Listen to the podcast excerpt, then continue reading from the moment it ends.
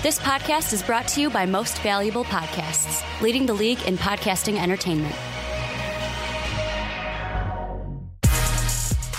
Welcome, ladies and gentlemen, boys and girls, children of all ages. This is the Fast Break Podcast. I'm your host, Sean Anderson. Alongside me, as always, is Ricky Widmer. What's up, what's up, guys? And Dave Oster. Hey, everybody. And today we have a loaded podcast for you. We are going to continue our season rankings of the thirty starters for the position. Today is going to be centers. We'll break that up into three segments, twenty-one through thirty, uh, twenty through eleven, and then ten through one. On that ten through one segment, our buddy John will call Woo. in our patron. Uh, if you want to become a patron, check out patreon.com slash podcast. So we'll do the positional rankings, like I said, broke up into those three segments. We'll be ranking every single team's starter, and you know we'll do it. Be, be doing it best from worst. If you haven't seen, we've been doing it for every other ones. We've been, gone through power forwards, small forwards, shooting guards, and point guards. Next week it will be six men, and then after that, after we do our thirty center rankings, we will be welcoming in Sam to the podcast, a new patron. Well, not a new patron. He is a first long-time time. patron, yeah. first-time caller. Hey. Uh, he he he he is finally going to join the podcast. We're very excited for and, him to do so. In the radio biz, they call that first-time, long-time.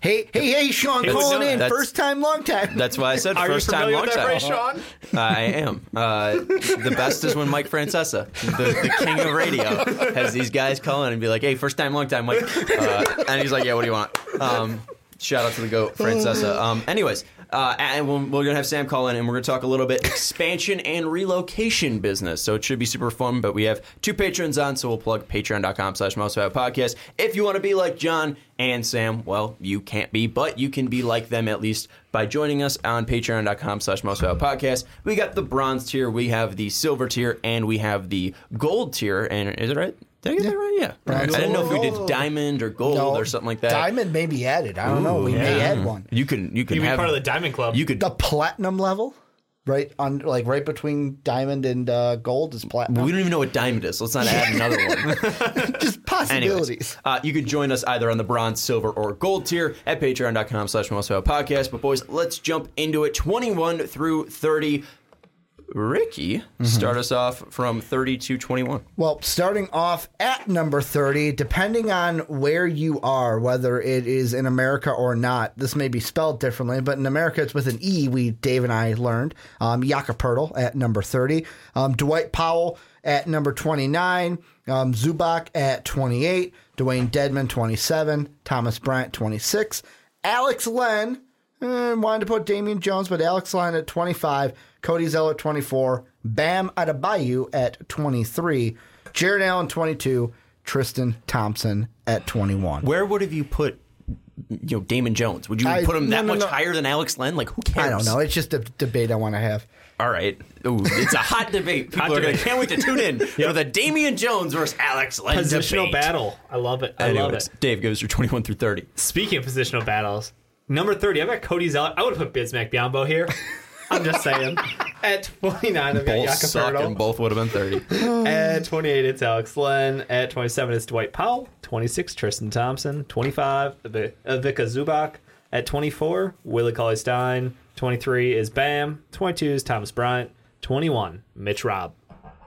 All right, and then I got uh, my twenty-one through thirty. Starting at thirty, Cody Zeller of the Charlotte Hornets. twenty-nine, Dwight Powell of the Dallas Mavericks. twenty-eight, Jakob Poeltl of the San Antonio Spurs. twenty-seven, Alex Len of the Atlanta Hawks. twenty-six, Wendell Carter Junior of the Chicago Bulls. twenty-five, Tristan Thompson of the Cleveland Cavaliers. twenty-four, Hassan Whiteside, now of the Portland Trailblazers. twenty-three, Dewayne Dedmon, now of the Sacramento Kings. twenty-two, Thomas Bryant of the Washington Wizards. And twenty-one, Willie Cauley-Stein of the Golden State Warriors, now the Golden State Warriors. And now we will move to our cumulative rankings. At thirty, Dwight Powell of the Mavericks. twenty-nine, Jakob Poeltl of the Spurs. twenty-eight, Zeller of the Hornets. twenty-seven, Len of the Hawks. twenty-six, Zubac of the Clippers. twenty-five, Thompson of the Cavs. Wow. twenty-four, Dedmon of the Kings. They twenty-three, Bryant forever. Of the Wizards. twenty-two, uh, Bam of the Heat. And twenty-one, Wendell Carter Junior Can we start here? Because I have Wendell Carter Junior apparently way lower than you guys, mm-hmm. um, even to a point where, Dave, I'm, I'm looking at your rankings. We're jumping ahead here because he is in this twenty-one through thirty. I see that you have Jaren Allen below Wendell Carter Junior I this do. dude's played maybe forty games. What the fuck is going on here? forty-four games. Oh, wow. And what did he do in those forty-four games? Tell me, did he block anyone important? Because I know Jack, uh, Jared Allen's been going up right at the rim and stuffing dudes. What has Wendell Carter done to be put in top twenty? He's a good player. He's a, he's a very well-rounded player. He put up ten seven and one point eight last year with one point three blocks a game. Like, just from a stat sheet line, diverse player. Not bad mm-hmm. for his first forty-four games of his career. For sure. This is a guy who is coming into the league being compared to a young Al Horford, mm-hmm. someone who has a good-looking shot, who we hope in time will eventually learn to shoot threes. Right now it's not there, but that's okay. In time, we'll let him get there. But it's just the fact that he's in a position playing the five with the Bulls where, yeah. you know, you're going to be splitting Only time. The Bulls. Only the Bulls. Uh, splitting time with Marketing and Thad Young. Yeah. I and think Cam Felicio. Shrek's not touching the court. Please. Please, no. Put him on the Windy City Bulls.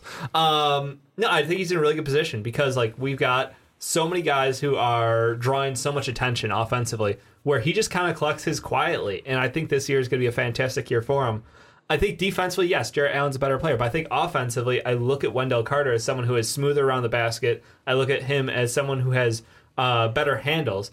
Jarrett Allen, amazing shot blocking capabilities. Yes. Mm-hmm. But other than that, his offensive game revolves around lobs and dunks. Like that. That's it. And that's mm-hmm. fine. That's a lot of centers have that. But as, as you start to space out the floor a little bit more, I want to give that increased value. Is that not Hassan Whiteside, who you have above uh, Wendell Carter Junior here at seventeen? Is that not JaVale McGee at fifteen here? Is that not Andre Drummond versions. At eleven? I understand that, but that's what centers are today. It's either guys that can stretch the floor, yeah. which Wendell Carter cannot do yet. And yes, he was fantastic at that in college, in college and yeah. had around eighty percent from the line this year. So the the, the framework yeah, is there. That's what I'm but, saying. But Ricky, forty-four games, and this guy's already had two massive injuries. One went, you know, ended his season last mm-hmm. year, and then in July he had to have an abdominal muscle repaired, yep. and he was out six to eight weeks. And yes, that's not going to hamper his season. He should mm-hmm. be ready to start training camp and should be good for the the start in October. But come on, like, this guy's only played forty-four games. I think you need to see a little bit more than we just put ten point zero game. Games played higher. So I'm just going to like put that out there. That's, that's fair, but, but also this is a guy that has played already, and mm-hmm. all he's shown me, at least, is that he can get injured. And yes, oh. he did put up ten points a game. That's fine, but they also didn't have their full starting lineup out there. He wasn't playing with Markkanen a ton. He wasn't playing uh, with Chris Dunn a ton. These guys were injured. He wasn't playing with Otto Porter. I don't know how he's going to fill in. What if he becomes an absolute shadow and just hides in the darkness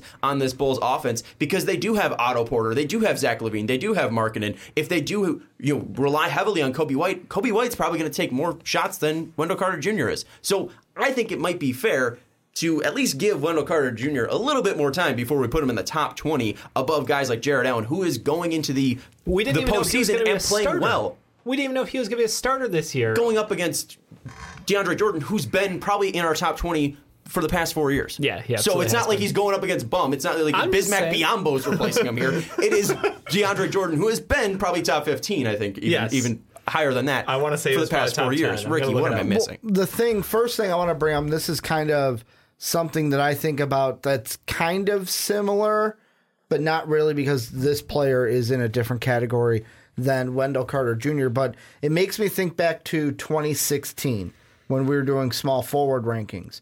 There was a certain someone called Ben Simmons who had not played a single game the year before, and we had him ranked nineteenth overall. I had him nine.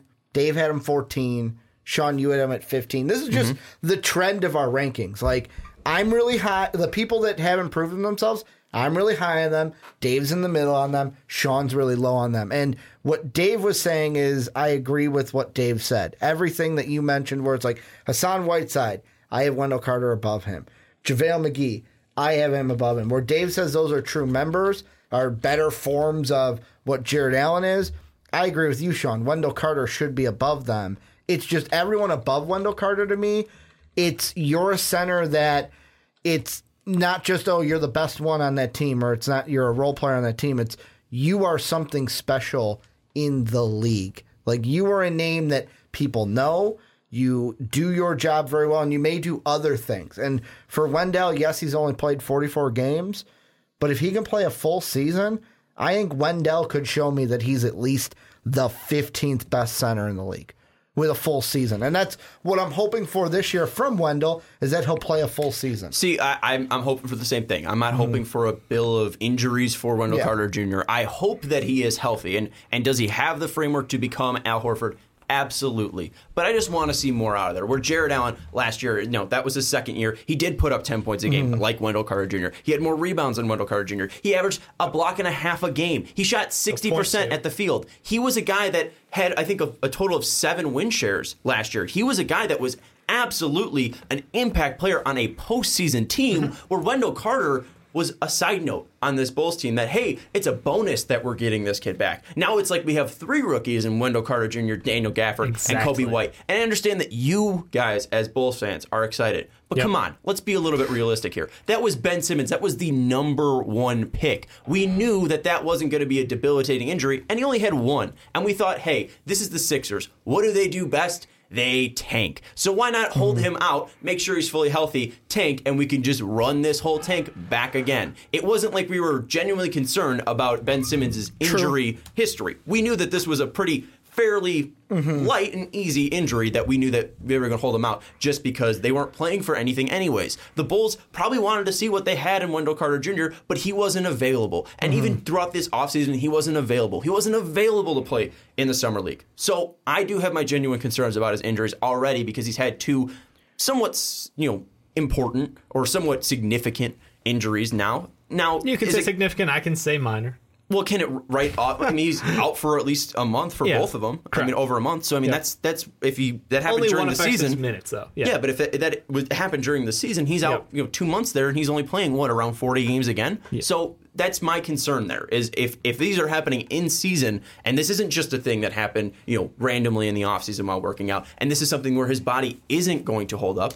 I do have genuine concerns about that because I don't think he's even fully up to N B A size yet. I still think yeah. he needs to add on weight. And if he's doing that and he's you know banging down low with some of these bigger guys, he might get injured again. So that is my concern with Wendell Carter Junior I think he does need to play, prove himself just a little bit more. Like, you know, him against Bam Adebayo, I understand that Adebayo does not have the range that, mm-hmm. you know, Wendell Carter Junior is possibly offering out there. He absolutely doesn't. But he does bring a ton of energy. They absolutely love him. He is a guy that really brings that starting five together. And I think that is a big part Bam of Bam might these... not even be in the starting five because they could slide Kelly O there.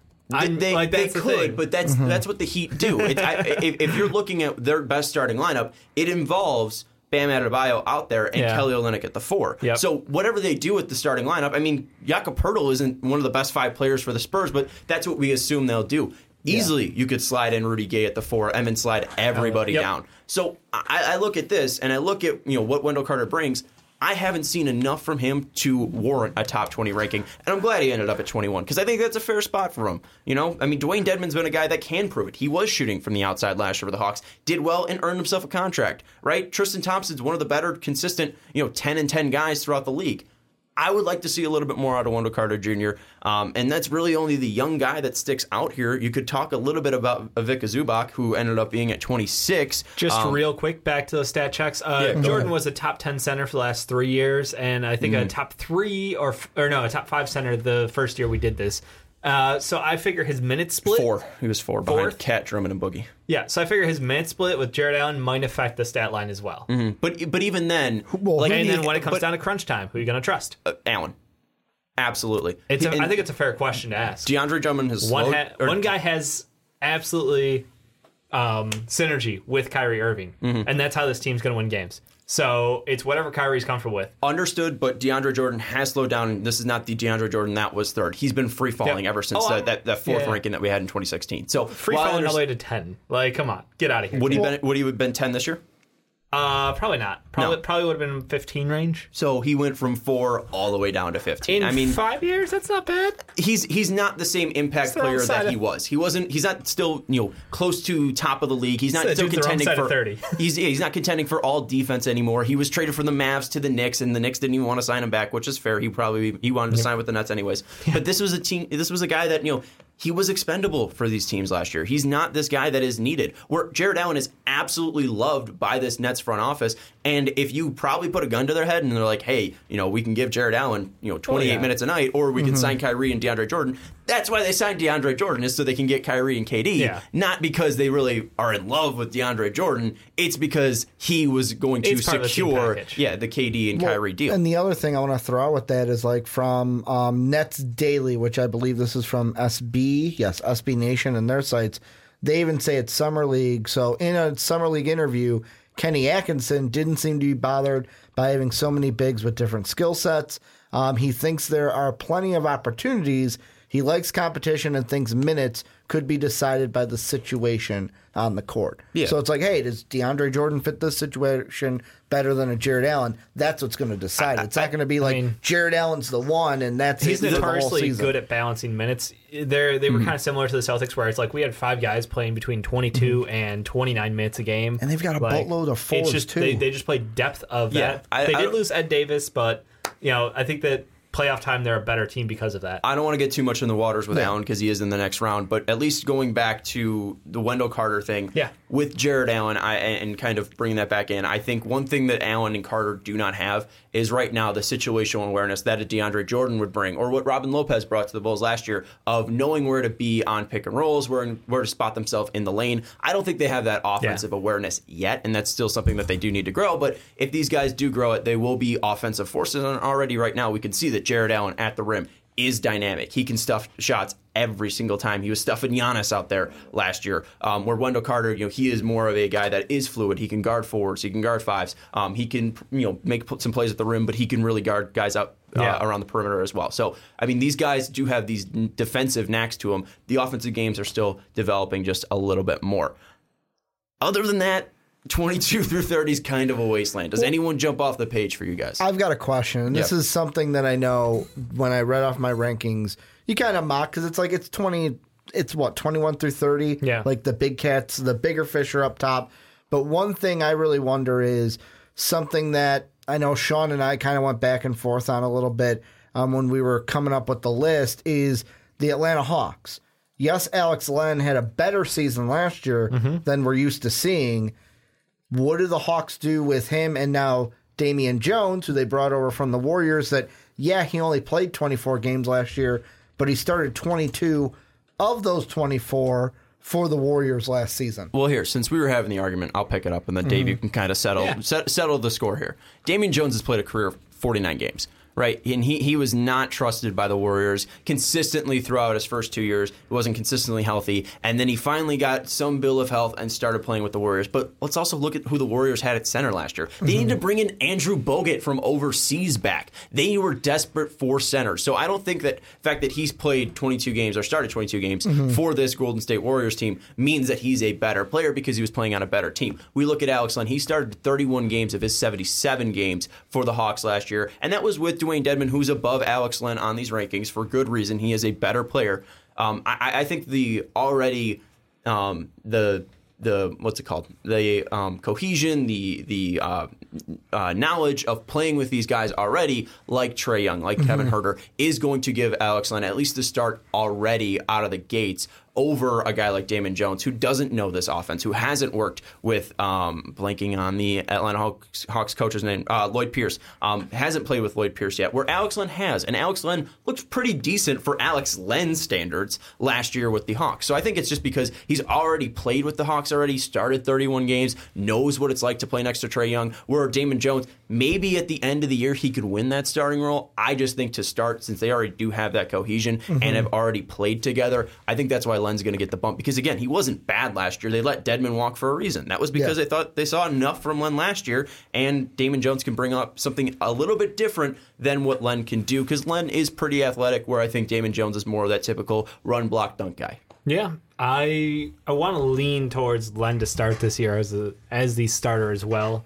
It's just he's a solid guy with a repertoire. He's got experience. He's got mm-hmm. game knowledge that Damian Jones just doesn't have. He's been Damian Jones has been around winners.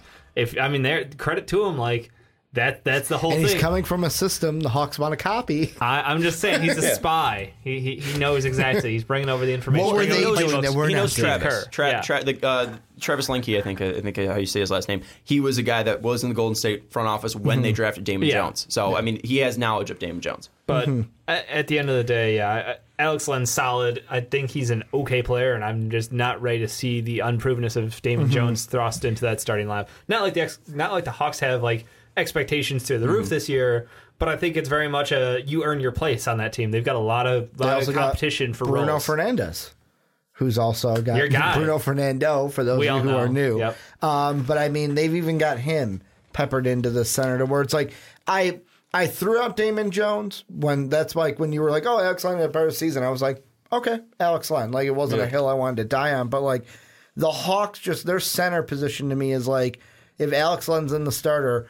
What do we then expect from like a Damian Jones, a Damian Jones, a um, Bruno Fernando to be peppered in with Len? Because I think all three of these guys are going to get time.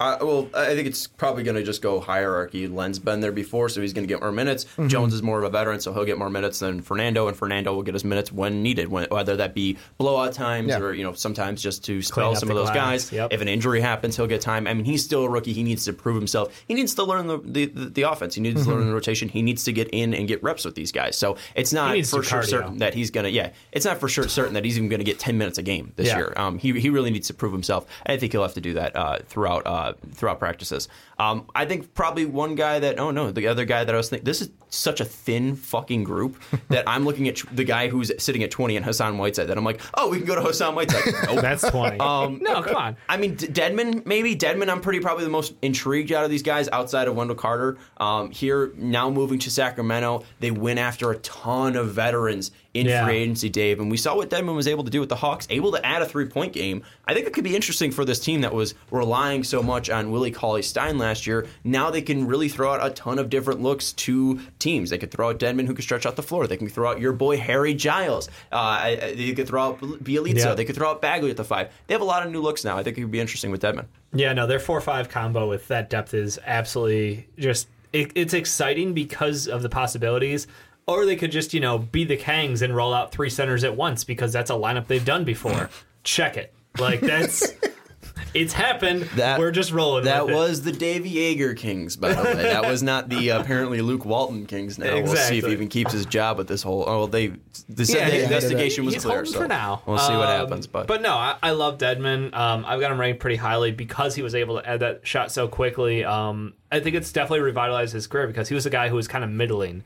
And, you know, he had some success with the Spurs, moved over to the Hawks, a k a the Spurs East for a while. Mm-hmm. And it's just been like, all right, what what next? What else can he add to his toolbox to make sure he has that value to get out, get the minutes on the court? Because he's a smart player.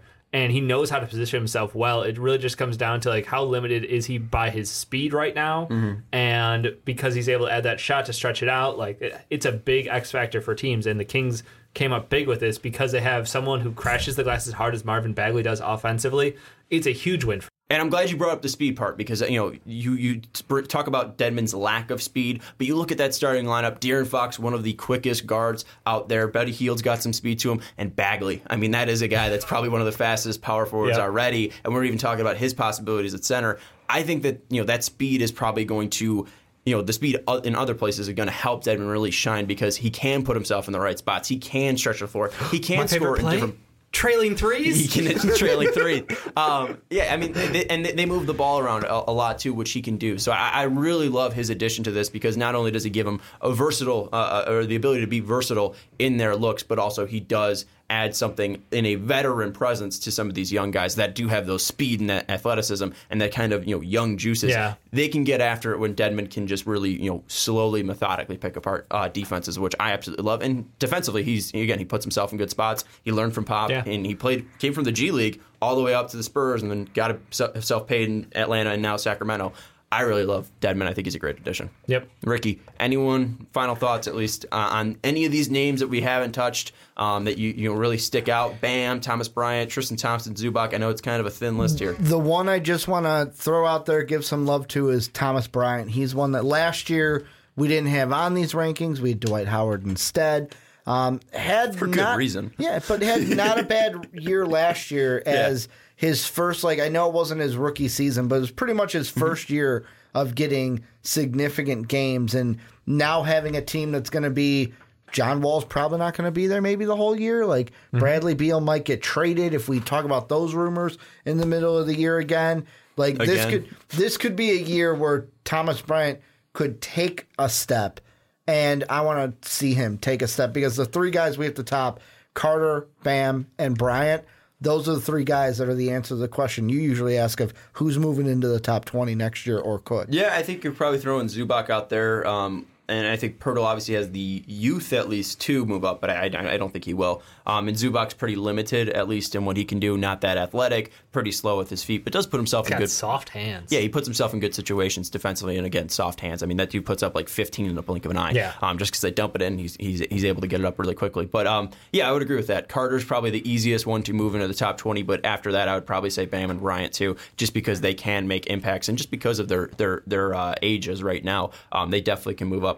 Other guy I love too is Dedmon at twenty-four, but this is really just an absolute fucking wasteland of a. I feel like we're like somehow disrespecting Tristan Thompson out of this entire list, though. Like, he's a good player. I just don't. He's just on a bad team. But he got injured last year. He wasn't fully healthy. He's on a bad team. Like, if he was moved at the deadline, I would like him as a bench big.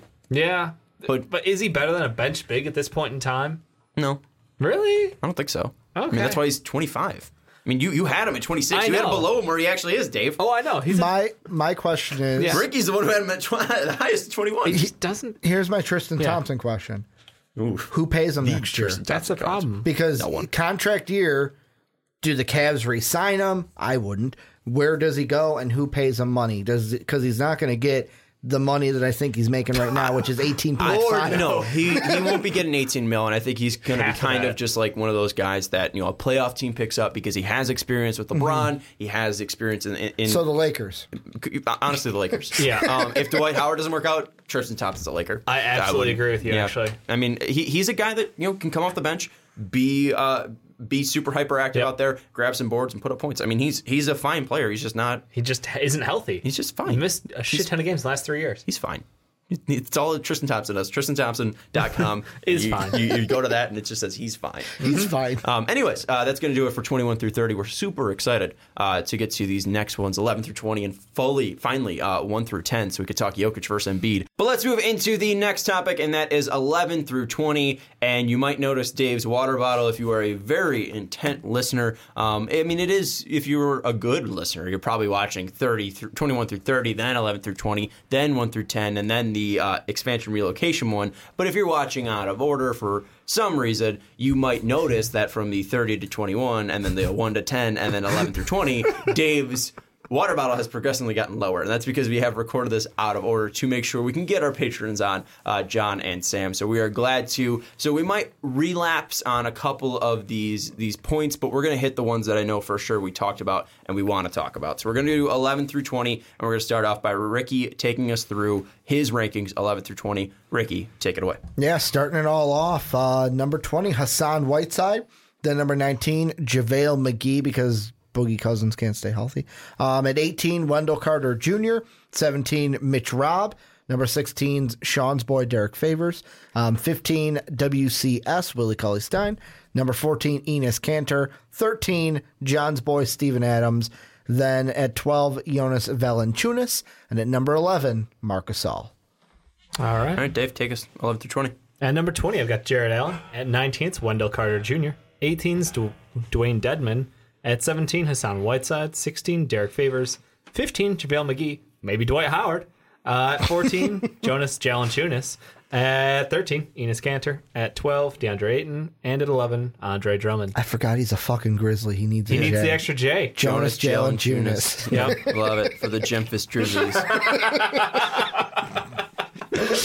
Let's move in. I'm sure they love this every I single position I do this. Before so. we do, can we just into change yours? The Grizzly to a J? yeah, it's like GIF though. GIF. GIF Before yeah. we get into yours, I told no, no, Dave the actual yesterday to the letter J. Someone who liked one of our uh, Twitch uh, tweets yesterday. His whole Twitter account was Brandon Clark for M V P. Oh yeah, yeah. so there's a Brandon Clark M V P push. A who?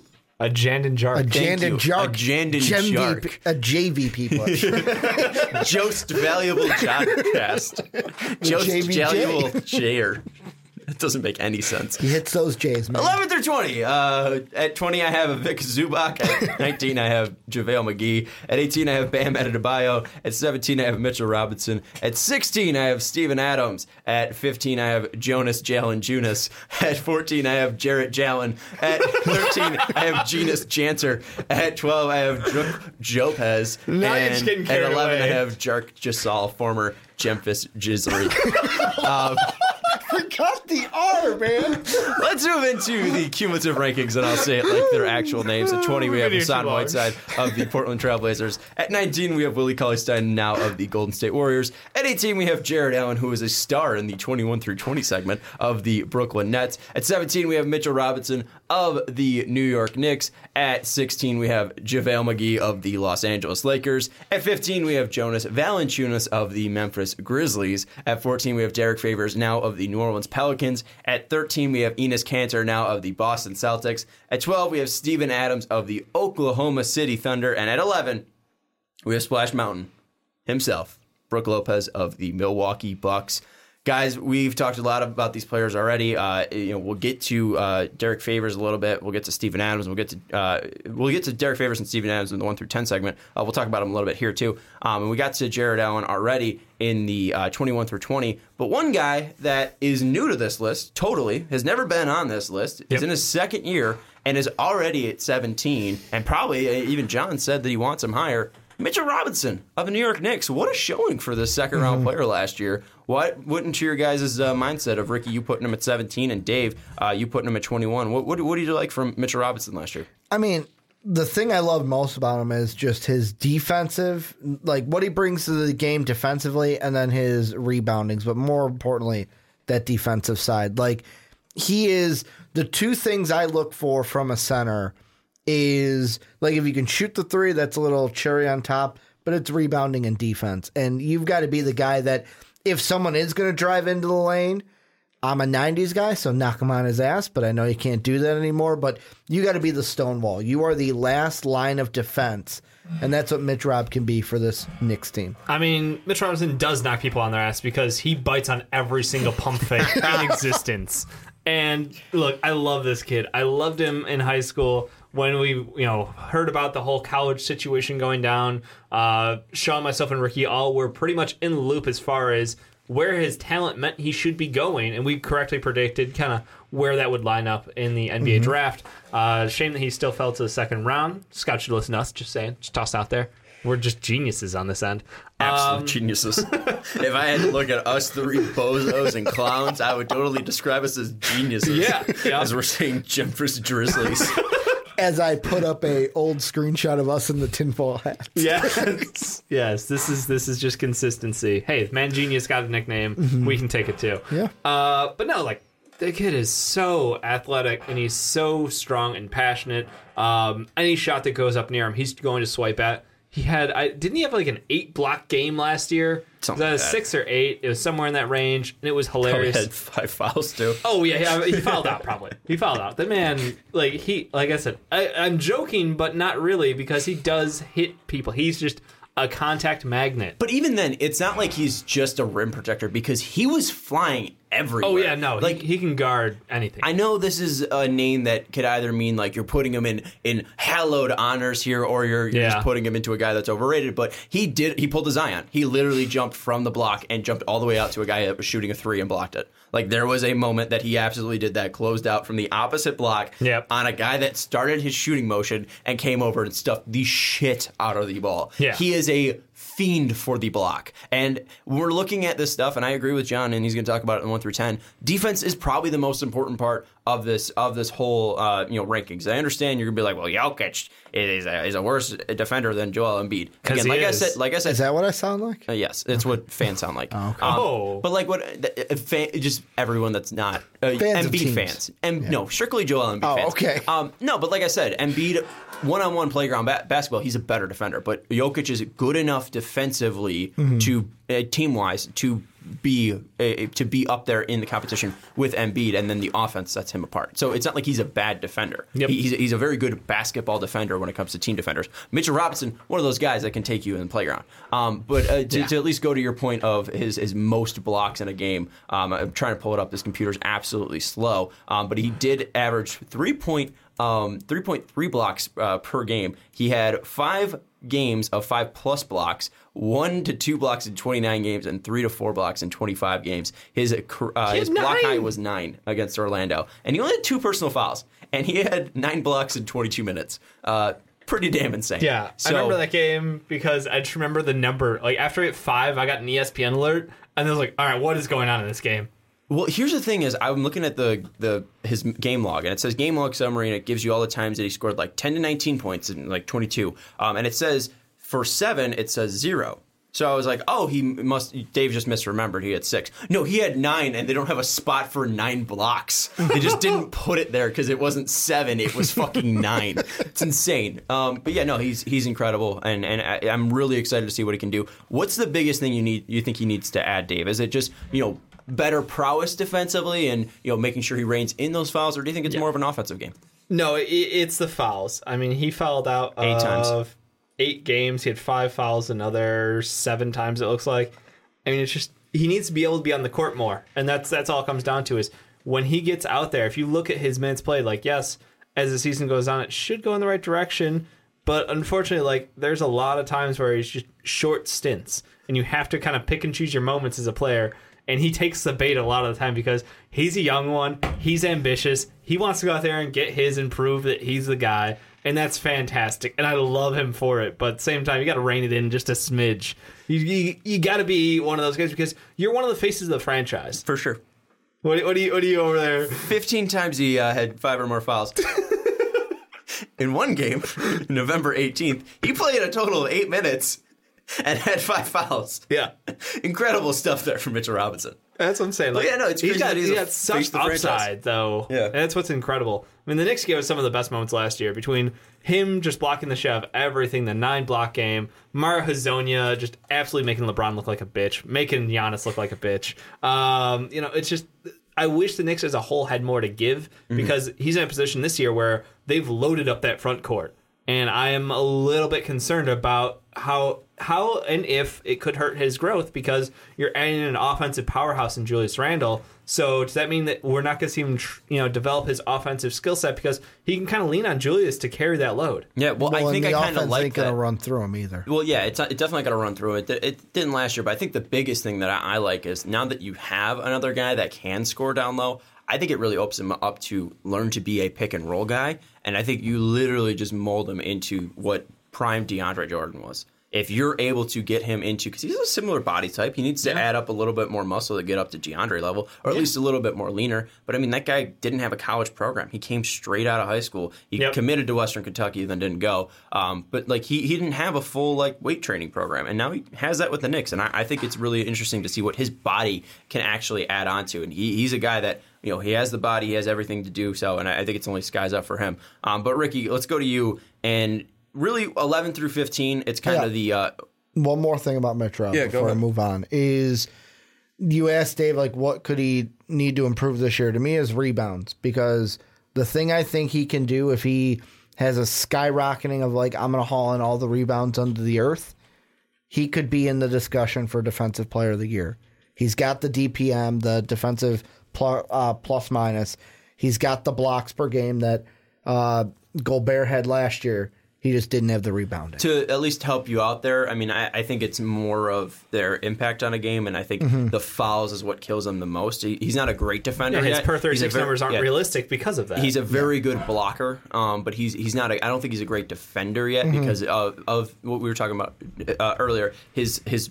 Triggered happiness of, of going after blocks too much. And I was going to bring up the per thirty-six, Dave, uh, like what you're going to say, because per thirty-six, eleven rebounds, which is pretty damn good. Um, but like four blocks a game, he's not going to average four blocks a game in thirty-six minutes and only play twenty minutes a game. So we didn't get a full representation of what he can do out there defensively. But hell, you look back on that year, over one hundred fifty blocks and over fifty steals, that's... pretty damn good. Uh, so the counting stats are there. I don't think he's fully there yet, um, at least defensively, but he's definitely on a fast track up these rankings. Mm-hmm. But like I was going to say, sixteen through twenty is kind of these long, jumpy boys, right? They're the, the, the guys who are, who are long boy. and they're skinny. They could they could dunk, they could rebound, and they could block. And then eleven through fifteen, you have these smoother guys that have more at, different assets to their game. Mm-hmm. They they they don't aren't just you know guys that set picks and, and grab offensive boards, and that's where they gain their, their buckets. Let's stick in the long, jumpy boys at least. JaVale, Mitch Robinson, Jared Allen, Willie Cauley-Stein, Hassan Whiteside. Who do you think will make the most impact for their team this year? Maybe not the best player, but who do you think will have the biggest impact, whether that be towards a championship or towards a playoff push? Who do you think will be the most impactful? I'm going to shock you here. Hassan Whiteside. And the reason why I say that is... That's change, my pick. That was cha- also my pick. Change of scenery. Shit. Shit. A, change well. of scenery. B, that team needs someone to play down low with uh, Nurkic. A, Nurkic being injured still, and B, Enes Kanter not um, being there anymore with his help that he had during the playoffs. I don't I don't like I don't want to stand on the soapbox and say Hassan Whiteside's going to be back this year, but I want to like I'm curious to see what he's going to bring to that Portland team. And if a change of scenery, just not being in Miami and yeah. not having to play Joel Embiid every other game was going to help him. I mean, I, I agree. Hassan Whiteside, just he needs that push, and I'm hoping Portland is the right environment for him. Um, at least for Especially half the year. Especially playing with a guy like Dame. At least for half the year, because you know there are there are talks over there about like, yeah, we'll use him until Nurkic gets back, and mm-hmm. then we'll ship his ass out of town. Um, I don't know if that's true or not, but. But I will say that, you know, it's not bad to have someone who can come in and block every shot yeah. and, and is a decent scorer next to the rim. Like, he, he is a good player. The contract just, in context, makes him look bad, I think, at times. Well, then maybe this is probably just on our end, because you did have Hassan Whiteside above Mitchell Robinson. Ricky and I did not. Ricky yeah. had uh, Mitchell, Mitchell at seventeen and uh, Hassan at twenty, and I had Mitch at uh, seventeen. And Hassan at twenty-four, I think the biggest reason why Hassan will do that is just because of the play that, the place that he is in, and it's not really anything that is to do with Hassan Whiteside. Because if he was in Miami, I think he'd probably be around twenty-four, because I just don't think he had his head in the game. And I don't know if he'll exactly have his head in the game with Portland, but I do think he'll have the biggest impact because, let's be honest, Mitchell Robinson isn't playing for a playoff team. So the biggest thing that he needs to do is just work on himself. JaVale yeah. McGee, he might not even be the center by December if Dwight Howard's healthy. Clearly, Dwight Howard's a better player uh, yeah. than, than JaVale McGee. But JaVale McGee was fantastic last year, but he's in limited not, minutes. He's not, that was the problem. Yeah, he's not the star, and, and even then, JaVale McGee can easily get booted out if Dwight Howard's healthy or if they move Anthony Davis to the five. So, I mean, JaVale McGee is pretty expendable. I don't think they're going to win a championship because of JaVale McGee. Willie Cauley-Stein, he could be interesting in Golden State because I think he's probably the best big they've had in a while. Mm-hmm. Um, you know, probably since Prime Bogut. Probably since DeMarcus Cousins. But he wasn't healthy. Playoff DeMarcus Cousins. Don't care. I, I don't think DeMarcus lived up to the hype. I love At the least for Golden State. I, I would say Prime Bogut was more impactful than DeMarcus was. Whatevs. If they didn't, I, have, if they didn't have Prime Bogut, Bogut on they, that team, I agree. If they was, didn't have Prime Bogut, they wouldn't have won a championship. I they, agree. They didn't win a championship with no. me. So Willie Cauley-Stein is a motivational problem, same as Hassan Whiteside. That but, man did not try, and it was apparent. And that's why I think with the Warriors, I think Cauley-Stein might get lost a bit. I don't think he, I think they usually typically lose their fives. And a big thing that you need to do as a five in that system is be able to pass. And I really not have not seen that in his game. Where Whiteside, he doesn't really need to do that. And obviously Nurkic being able to pass takes him up to the next level. But yeah. I think he can very much survive in Portland being a five that can run and stretch the floor and grab boards, because these aren't, you know, Dame isn't like Russ or and C J isn't like James Harden, where they do have bigger bodies and go up and grab boards. They need someone to grab those boards and then start the fast break, and that is what Hassan Whiteside could do. So while I don't think that Hassan Whiteside can typically play up to this level, mm-hmm. I do think that he's a great fit in Portland. I oh, think yeah. another reason, too, I ranked him a little bit lower is because Nurkic is going to come back, and that's going to hurt his output. But I think for what he can do in his time in Portland, for however long that may be, will be very important to that team. Because you brought up um, Willie Cauley-Stein, and we were kind of talking a little bit about the Warriors, do you think then Willie Cauley-Stein is the center all year, or do we see a Kevon Looney get injected into a starting lineup at the five? I don't think it matters. Um, they'll probably rotate him well, at, at some point. Question. Yeah, no, I know. I know. Um, He's getting there. He said they rotate him. Yeah. It's more of...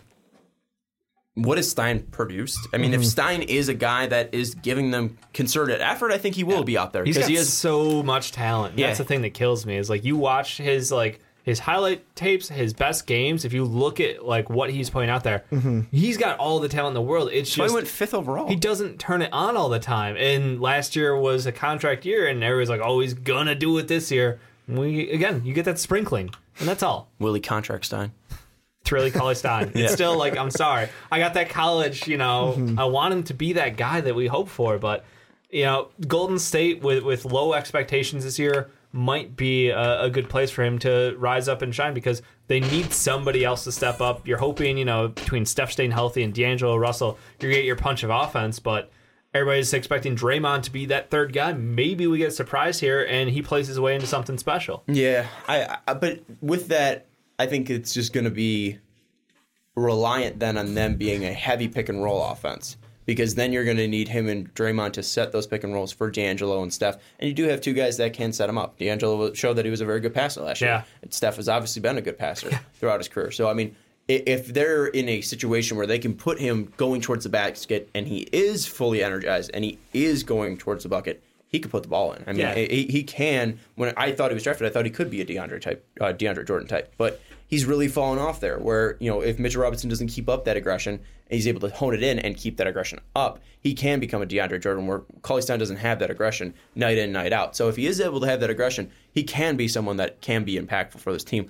I just haven't seen enough out of it. And like Dave said, I don't think the offense will go through him, like you said. I don't think he will be that third option. I think yeah. it's going to be heavily on Steph, D'Lo, and Draymond Green. That's why I'm high on Draymond Green this year. Mm-hmm. At least. But I, I think Cauley-Stein could be impactful, but I wouldn't be shocked if Kevon, Kevon Looney did get rotated into this rotation and did get mm-hmm. some starts throughout the season.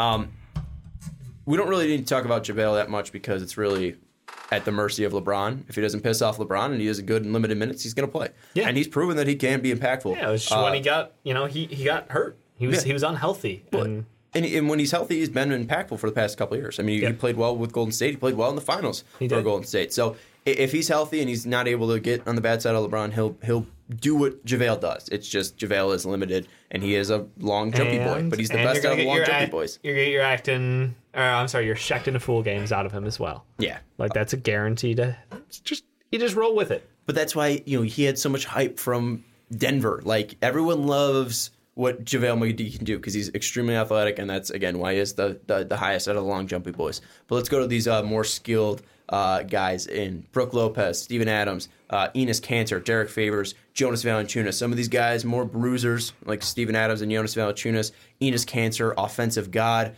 Brook Lopez, Splash Mountain, Derek Favors, the most underrated center um, in the league. What are your guys' thoughts on the, these guys? Who, who's the crop of players that you're looking out from eleven through fifteen? To me, it's Brook Lopez, and that's why, for me, you haven't heard him yet in my rankings. You'll hear him in one through ten is because he's a special one of, like, can he fit on every single team? No, he's not going to do exactly what he did last year on every team. But with the Bucks, he is a super valuable five to where I was like, you know what? With what he brings to that Bucks team, fuck yeah, he's a top ten center in the league. yeah, no, like, I, I agree with you. It's the impact on the team that makes the difference for me. It, it, he unlocked himself when he took that step on the Nets to mm-hmm. learn to shoot threes. He got moved over to the Lakers in that D'Lo contract dump deal. Yeah. And it was a win-win at the time. Uh, I'm sure Lakers fans regret that shit now. But it was kind of surprising because they didn't utilize him well mm-hmm. on the Lakers. So when the Bucks could pick him up for a steal of a contract for someone with his ability, like, it unlocked Giannis. Like, we got to see a different level. And, of course, this also tag on on the adding a, an amazing coach to the system as yeah, well. The helps hoser. When you get, you know, wide open threes for days and you have four guys out, like Giannis crashing the net. Yeah, good luck. Good mm-hmm. luck. So Brook Lopez being able to take, you know, six, seven threes a game and reliably hit them at league average or better, like, no, that's so valuable. That's incredible for seven footer to be able to do that because he can turn around on the other side and play the smart center role. He's not going to bang heavy on the low post, but you know what? He's going to put himself in good positions. He's got decent footwork. Yeah, I know he's not the quickest guy out there, but he's smarter than a lot of these younger centers are. Mm-hmm. Well, for you guys, then I want to I want to throw this out there. How much for centers is it important for the system? Like uh, like Brook, if Brook yeah. wasn't in the system, it might not have make made Brook. No, absolutely. Um, so so what do you think about the system making the center? We talked a little bit about with, with Embiid before. Uh, we've talked Jokic about for it. sure. Yeah, or, I'm sorry, Jokic before. Yeah. Uh, mm-hmm. it, was, it was the Embiid versus Jokic uh, debate. Um, but we've seen before that you know being in the right system, like DeAndre in, in Los Angeles. The system kind of made the center. How how important do you think that is in today? That you know, finding the right system is probably the most important thing for the centers. Do you do you think that's a fair point to make? Yeah, I don't think it's the it's not the system fitting around the center. It's the center fitting into said system. And I know some people are going to say, "Well, Ricky, that sounds very much like the same tomato, thing." Tomato, tomato. No, where it's like to me, fitting around it is, "Hey, I have you. I am going to build around you," which that's not the center to me. Except for the one. The center to me, except for maybe, yeah, one. Two. Um, to me, the center position is, I have this system.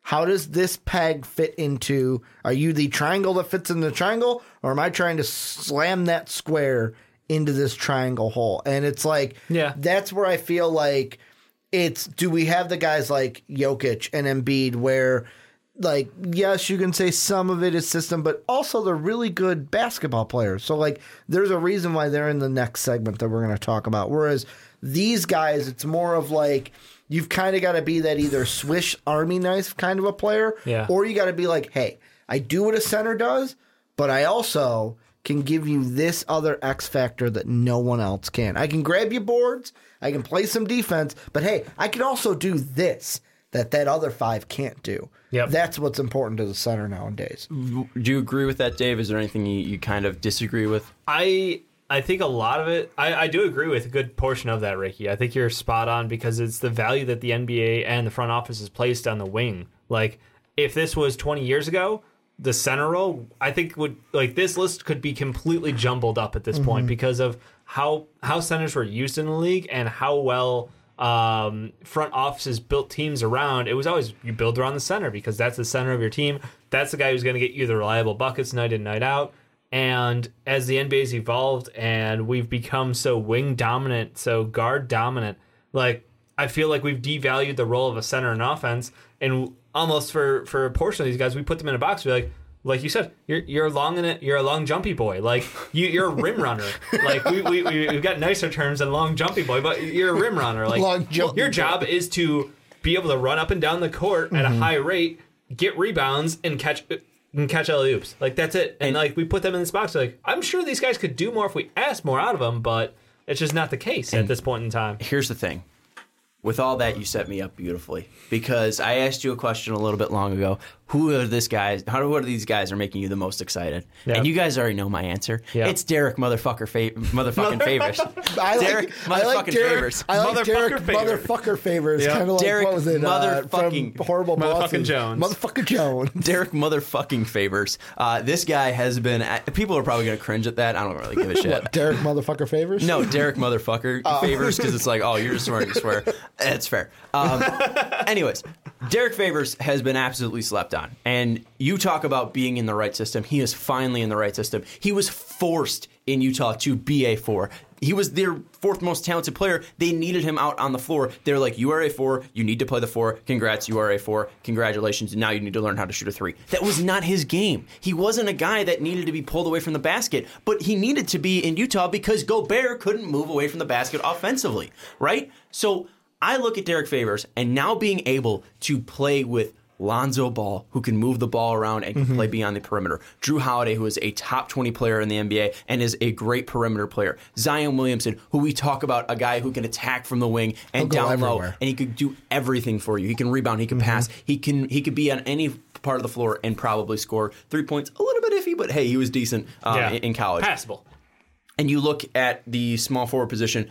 It's Brandon Ingram, and Brandon Ingram is a guy that could play outside in the perimeter. So what's that going to do? It's going to open up space for Derek Favors, and this guy is finally right place, right situation, and you might worry a little bit that he's not playing next to Rudy Gobert, but even without Rudy Gobert, he was able to hold his own defensively. He has a career defensive rating of one hundred three. It's incredible. That's elite. And yeah. Dave, I want to ask you a question, and Ricky, you can even a- try to answer this question as well. Thanks. Sure. You're a part of this too. In the past, sorry, in the past two seasons, there have been four players who have played over three thousand minutes and had an offensive rating over one twenty and a defensive rating under one oh five. Can you name those four? one twenty, one oh five. Elite of the elite. Elite, I'm gonna elite guess, status. I'm, I'm going to guess that one might have been the guy playing next to him in Rudy Gobert. Correct. Uh, yeah, because I knew that tandem was phenomenal. one twenty-nine, one hundred for Gobert. And again, I'm not making an argument that, that Favors is better than Gobert. I had Gobert at four, and I had Favors at eight. Wow. If, if you're if you're telling me which guy would I rather have, I'd rather have Gobert, without yeah. a doubt. Yeah, that's defense player yes, of the year shit. Gobert. Uh, knowing you, it's Jokic. No. Wow. Jokic is not on there. Jokic wow. doesn't have the defensive rating, I don't think. Uh, are the other two centers? Mm-hmm. Oh, shit. No, they're on the list. So I'm going to go... Are they... oh, the, no, sorry. Uh, one, one, they... one, one, one should be a center. One's not a center right now. He's not in our center Al rankings. Horford. No. Oh, that's... Good when guess. You said, good when guess. You said not a center, I was like, oh, Al Good Horford. Guess. It's a very good guess. Um, Anthony Davis? Anthony Davis. Yeah. One more. Well, two more. Who's you, a center? You didn't guess the other two. Just two more. I feel well, like... Well, you, you said his other teammate. So you did guess Derek Favors. Derek yeah. Favors is, uh, the, I is knew one it was of Derek Favors. There's one yeah. more. It's Clint Capela. So ah, Anthony Davis, Rudy Gobert, Clint Capela, yeah. and Derek Favors are all on this list. And let's see. Clint Capela, number seven. Rudy Gobert, number four. Anthony Davis would most likely probably be three, two, or one. He's definitely top yeah. three. Yep. Probably in the second spot for me, uh, above Joel Embiid. Um, I mean, last year he was a unanimous number one. He'd be for number all one. Of us. It was, say, jo- yeah. it was a joke, Ricky. Um, yeah, but yeah. Anthony Davis would be one on this list. Uh, uh, Capela's seven, Gobert's four, but Derek Favors is at fourteen. For what reason? Honestly, I'm concerned about his fit. You say it's perfect, it's and perfect. You, you're dreaming this into reality. I'm seeing a team where he's going to overlap with Zion Williamson because Zion is a roamer on defense, and I wonder how well that's going to complement him, and I wonder if they're going to flip to a uh, a different lineup at various mm-hmm. points of the game because they have so much depth where they can play with that as an option. And that's that's my concern. Is just yeah. Zion being Zion. Is I don't know what to expect out of him, but what I saw work for him in college is not having someone like Derek Favors out there with him. And I don't know if but Derek he Favors... He had big centers out there. Speed matches this team's play style. Gotcha. Because that is a run and gun with Zion and having Lonzo Ball out there. That is very quick pace offense. One more thing that throws a wrench into this. He blew us away at Summer League. He's not, no. Jackson Hayes. No, he's I'm, too raw. I'm not saying he's going to start, but if this season, like, we're not expecting the Pelicans to make the playoffs, they drafted Jackson Hayes for a reason to become their center. Yeah. I want to see what leaps it's and bounds he years. Takes in his first year and how that may affect Derek Favors. He did Murder Man in Summer League. We talked about he, it's Summer League, guys. Let's first off say it's Summer League. Murder and, Man. And second off, there's two. There's there's one guy that, again, this is kind of like the Bruno Fernando thing in a little bit of a different fashion. Yeah. Jackson Hayes, we we always talked about this guy can't even rebound, right? Yep. So that's one thing, too. He was he was a very poor rebounder in college. He needs to grow on that aspect, and he yep. also needs to learn the N B A system, right? So, jo- and Jaleel he's got to worry about somebody has, in front of him. Yeah, Okafor's yeah. already played with Alvin Gentry, so most likely he's going to get more minutes. twenty and, and ten rolling out of bed. And Derek Favors has been pl- in the league since ni- he was nineteen, and now he's going to be twenty-eight. So this is a guy that's been in multiple systems. He knows how to play in the N B A. Favors and Okafor are going to get the minutes yep. out there. The one thing that Hayes does bring over Okafor and Favors is speed, and that is something that he, he will bring. But he doesn't yep. have an N B A body yet, and I don't think he has the knowledge of a true N B A system yet. Because, yes, you do have Zion, who is a phenomenal rebounder, but they don't have the ability to have size out there, I think, because he'd get pushed around by a lot of these centers mm-hmm. that are on this list. Yeah, so I, I don't think it's... pretty thin. When your small forward is literally skin and bones. Yeah. You know, he's tall, but he's just not strong, you know? And I'm glad you brought up this, the small forward, because Jackson Hayes is going to be there at some point, and, and Favors, I think, is only on a two-year deal. So yeah. it's, at some point, it will be Jackson Hayes' time to shine, but there's a reason Favors is in here, and that, that's yeah. the reason is because he knows how to play. How, he knows how to play well. Um, and he knows how to play center in the N B A. But you brought up the small forward, Brandon Ingram. What was what's an underrated skill about Brandon Ingram? I mean, underrated skill about him. Yeah. Underrated that pro- people probably don't think about right away, but it's one of his best skills. Uh, his ball handling ability? His ball handling ability. Yeah. Right? The man the man can run an offense. He's fantastic in the pick and roll. Yeah, he is. And you know who is a fantastic pick and roll partner for him? Hmm. Last year, Derek Favors. Oh, shit. Jingles. I walked into that. So you have six nine forwards that can ball handle, that can dish, yep. that can that can abuse people in the pick and roll. I think Favors is going to be fine on that. And, and even then, Zion is very comfortable as a ball handler, and Zion with a full head of steam. You get stopped, then yes, you don't have that exact speed going head-to-head with Zion, but you do have a trailer, yeah. and Zion, you know, trailing with the trailing Favors, Could it's going to be hard to stop. Yeah, so, who, who's going to stand in the way of that needed charge? So I understand maybe maybe in the in the, in the fast break it might be a little bit rough that you'll, you'll be playing four on whatever yeah. um, if you are running, because Favors will be trailing, but also you have Zion Williamson and Lonzo and Ball. Ball. If that can't get it done, nothing can. Exactly. So yeah. I'm not too worried about their okay. fast break offense. In the half court, I think they're going to be an absolute beauty, because I think when they do want to run Favors, they will run certain. They'll run it with uh, with uh, Ingram and, and and Zion setting up plays for Favors, yeah. or setting up plays for those guys. And then if they're not using Favors, they will make sure that he is around the rim to grab offensive boards, and then they'll be using his body as well to set up screens. Yeah. So I, I really love Favors. I think he is absolutely what Ricky was saying earlier. Going probably eleven minutes back now, he is triangle in a triangle hole and not a circle in a triangle hole. Maybe he I'm is absolutely on. Fit in the spot. I'll admit, and I, he, I got him at sixteen. I'm probably sleeping on him a little bit because a, he's just been under the shell of Gobert so long. Yeah, and I understand. And Dave, twenty eighteen, he was sixteen in our power forward rankings. I had him at fourteen. In twenty seventeen, he was eighteen in our power forward rankings. I had him at thirteen. Um, so I've been consistent with that. And then twenty sixteen, he was number six, and I had him at six. That was his best year by far. And Ricky had him at eight. So who had him higher? Dave Oster. So you are sleeping on him. You you were on the Derek Favors tr- fan uh, bandwagon back in twenty sixteen, and you fell off. So I think people are sleeping on Derek Favors. I really think they should look into him. Uh, he's great. Um, I think that's why he was a top five pick uh, coming out of college. But uh, any other guys that you want to talk about? Kanter in a new position. Jonas Valanciunas was in a new position last year after uh, Gasol. Mm-hmm. Um, those are the two guys we haven't talked about. If you want to talk about Cantor's them, if another... not, we can move on. Move, move on. Yeah, Cantor's an interesting one, just because the whole Celtic team in general, and also it's like he in New York, he loved his time in New York and kind of had a little bit of like a revitalization. Had a really big one in Portland, being yeah. traded over there. Oh, Nurkic man. goes down. He's kind of like the hey, like I have. I don't want to say he didn't have a purpose with the Knicks, but like I have a purpose. Like he, I, am, he had more fun probably at the Portland. media stand yeah. in New York than he did playing the game. Exactly. But at the same time, yeah, Portland, like that but man I, was driven. But it I don't incredible. know what to expect from the Celtics when it comes to Kanter, mainly because of the whole question I have about the Celtics. Like in general, I know they're going to make the playoffs. I just don't know where they're going to. Are they going to be like a four? Are they going to be a five? Are they yeah, going to be sure. competing? I don't know. Dave, take your turn on shitting on the Celtics, and I'll back them up. Why would you assume that I'm going to shit on the Celtics? every time, every time throughout these whole rankings, I've been high on the Celtics, and you're like, nope, fuck that. nope, so fuck that. You say no, fuck that, and well, I will, I will come in and back Enes Kanter. Well, look. The Celtics couldn't rebound. That's been the problem for like a decade, right? I actually right. have Kanter the lowest. That man's got Kanter the lowest. You guys have him at thirteen. I have him at fourteen. fourteen. See? Appropriately ranked. Sean. I didn't I didn't say you're going to you're gonna shit on Kanter. I said you're going to shit on the, the Celtics. Celtics. So continue to shit on the Celtics.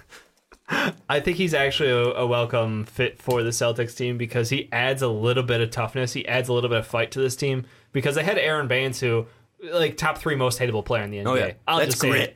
That man, oh, that man.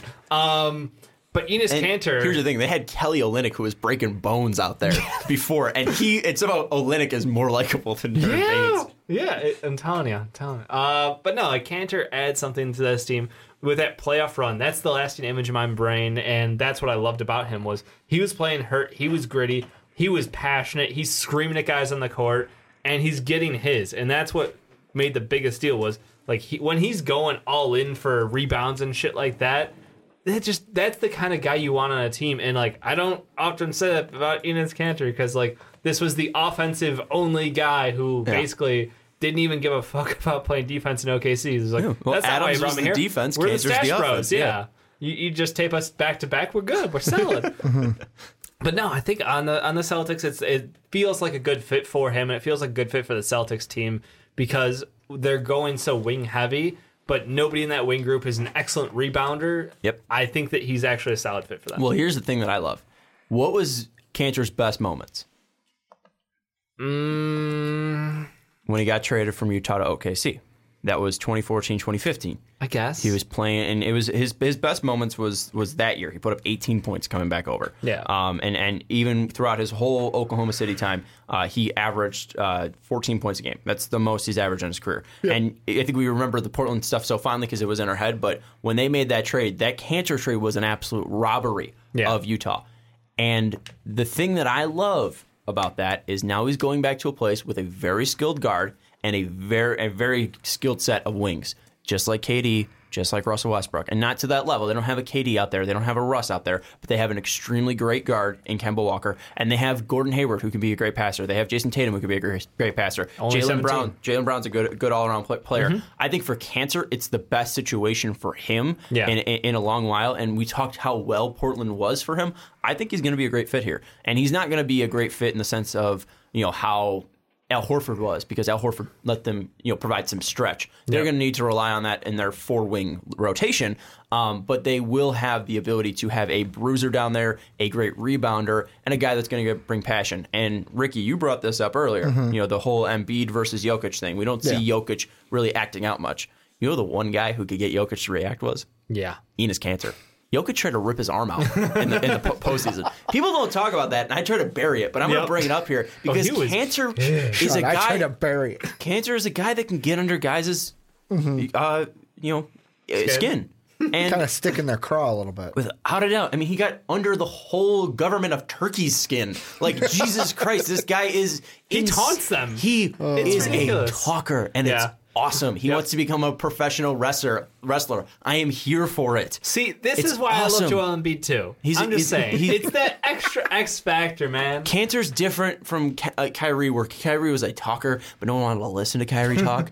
I want to listen to Enes Kanter talk, because this guy is phenomenal. And I think yep. that he's going to bring a little bit more of a relaxed vibe to this Celtics team, because I always seem with the Celtics, Kyrie, we need to win because I'm uh, LeBron, uh, mini LeBron, but I have no, none of the great talent that LeBron does. Um, that's a great Kyrie. Uh, uh, that was spot on impression. That was incredible. Um, yep. And Al, Al Horford was Mister Professional, right? Um, where Enes Kanter might loosen up these young guys a little bit, which yeah. which I'd be really excited to see.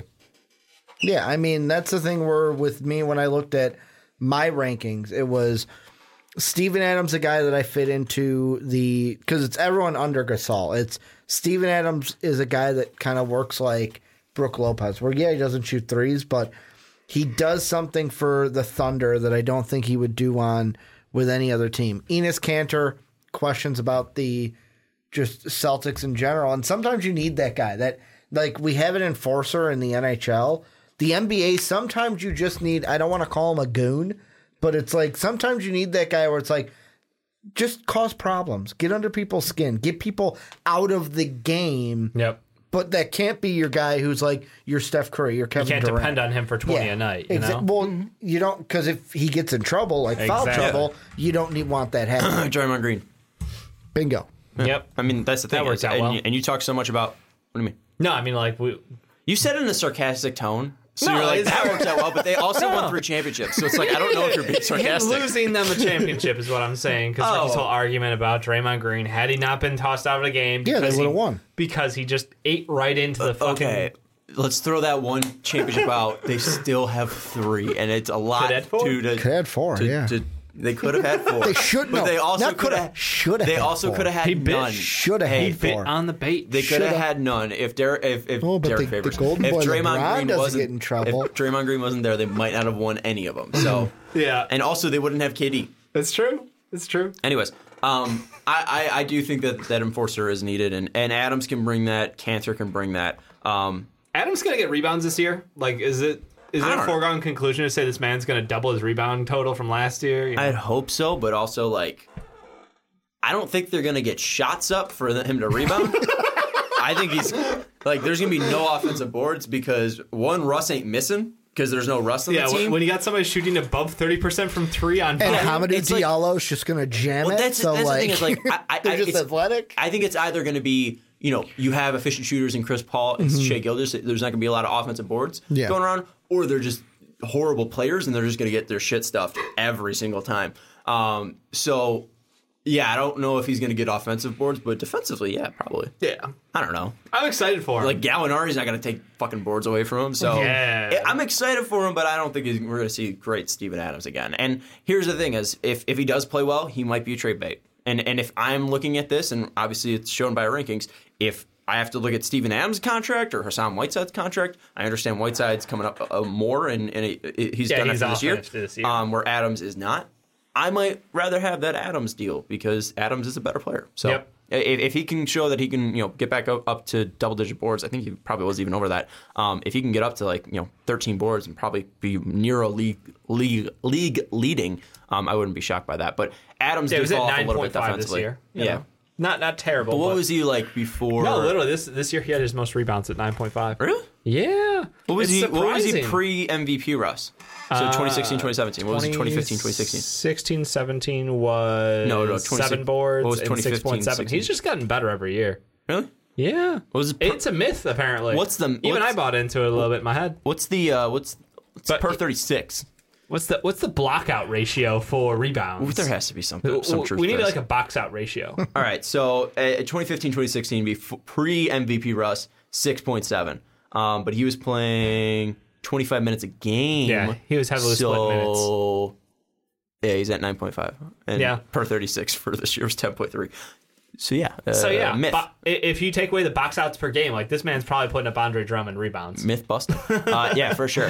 Um, yeah, other than that, I think that does it for eleven through twenty, right? I had fun. The only other thing, and this is because we didn't bring it up yep. during one through ten because we recorded these out of order. Starving. You know what's the uh, the only sad part about these rankings? What's that? Boogie in twenty sixteen, huh. ranked number one. Yeah, I don't care. Year two, he was ranked number two. Because you guys are then idiots. Top five, then he was number Y'all put four. Cat number one that you're just going to yeah. toss out there. Then he was four, and now because of injuries, not even on the like. Th- yeah, because that's the only reason center, he's out this year. And now if he was he's healthy, he'd up. Totally be playing. I mean, yeah, he would. Yeah, yeah. he would. No, he wouldn't. Yeah, he would. He would. I don't think. I don't think he no, would. No, he legitimately would. He he would not be playing eighty-two. He'd definitely be suspended. He'd be they're not they're not putting they're not putting long. They're not putting somebody out there that is like, hey, I'm gonna put a bullet in your head, bitch. I think that's what is. I think that's he's verbatim a little for passionate. What he said. Might have even been a little bit more uh, foul than passionate. That. Here's a fun snippet for uh, you. He, yeah, he would miss games. More fun than domestic no, violence and yeah. threats. No, no, no, no. He would miss games. I'm not that. arguing or not whatever. I'm not trying to sympathize for him. I'm just saying the fact that the N B A isn't exactly the most you know harsh on coming down on guys. That's not the N F L. Yeah, yeah. It's it's no shit. One is. So, like, the only one that kind of is is the M L B. But the M L B is just like, if you're even accused, you're done for yep. at least twenty-five. Yeah. Which is fair. Fuck it. So. I'd rather I'd rather suspend them than have it up in the air. That year Dave talked about where it's like, you guys put Cat at one. Oh, no. The reason why he was where he was, I had DeMarcus at three that year. Guess who I had at two? Dirk? No. Oh, he was higher on someone I was than higher you. on someone than you, surprisingly. Oh, Jokic. Yeah. I had Jokic at two, and you and Dave Sean's had three. Just... Why did you do that? twenty seventeen, he's you had Cat, DeMarcus, Jokic. Half I had the time Ken you Jokic don't understand Cousins. Why, but he's Hell, from the future. I was on him before you were. Congratulations. Ricky, I'll give you the, I'll give you a standing clap. Ricky goes Nostradamus and then the on next, some shit. And then the next year, Jokic was at six. Yep. Makes sense. Has a better year? Tank him. Fuck him, fuck him, and and wait, let's go, let's go. Well, to that. And Embiid was there that oh, year. Let, and, yeah, oh yeah, and AD was AD back. was in there, so of course, yeah. Um, but here, let's let's go to. Is it that rankings? No, let's go to. No, no, it's power forward. Terrible. Let's go to the power forward rankings for twenty eighteen because I didn't bring this up and I want to oh. bring it up. Who was your seventh power forward in front of LaMarcus Aldridge Dirty, and Dirty Blake Dirty. Griffin? Dirty Dirk. Dirk-alicious definitions makes the boys I'm go sorry. Loco. Yeah, so if you're not understanding this, Dirk Nowitzki was above LaMarcus Aldridge, Blake Griffin, and fucking Tobias Harris. And, and Marvin Mar- Bagley, and Bagley was above Tobias Harris, Paul Millsap, and fucking my boy Derek Favors. Oh. Jesus Christ. Oh, and Caleb These, at four. This is a we time machine. Caleb at four. Well, yeah, because we thought fat Caleb was going to feast again. was gonna yeah, feast. we did. Well, they always going to keep getting broken. Yeah, that was that was post LeBron. They gave him the extensions. We're like, he's back. Mm-hmm. He's putting up yep. twenty and twenty. Easy. Um, I think I said that on the podcast. Yep. So they was going to put up twenty and twenty. K- Fat K Love, well, not Skinny K Love was four two in our in our twenty seventeen one. So we yeah. kind of just kept that the same. Uh, he beat out Melo.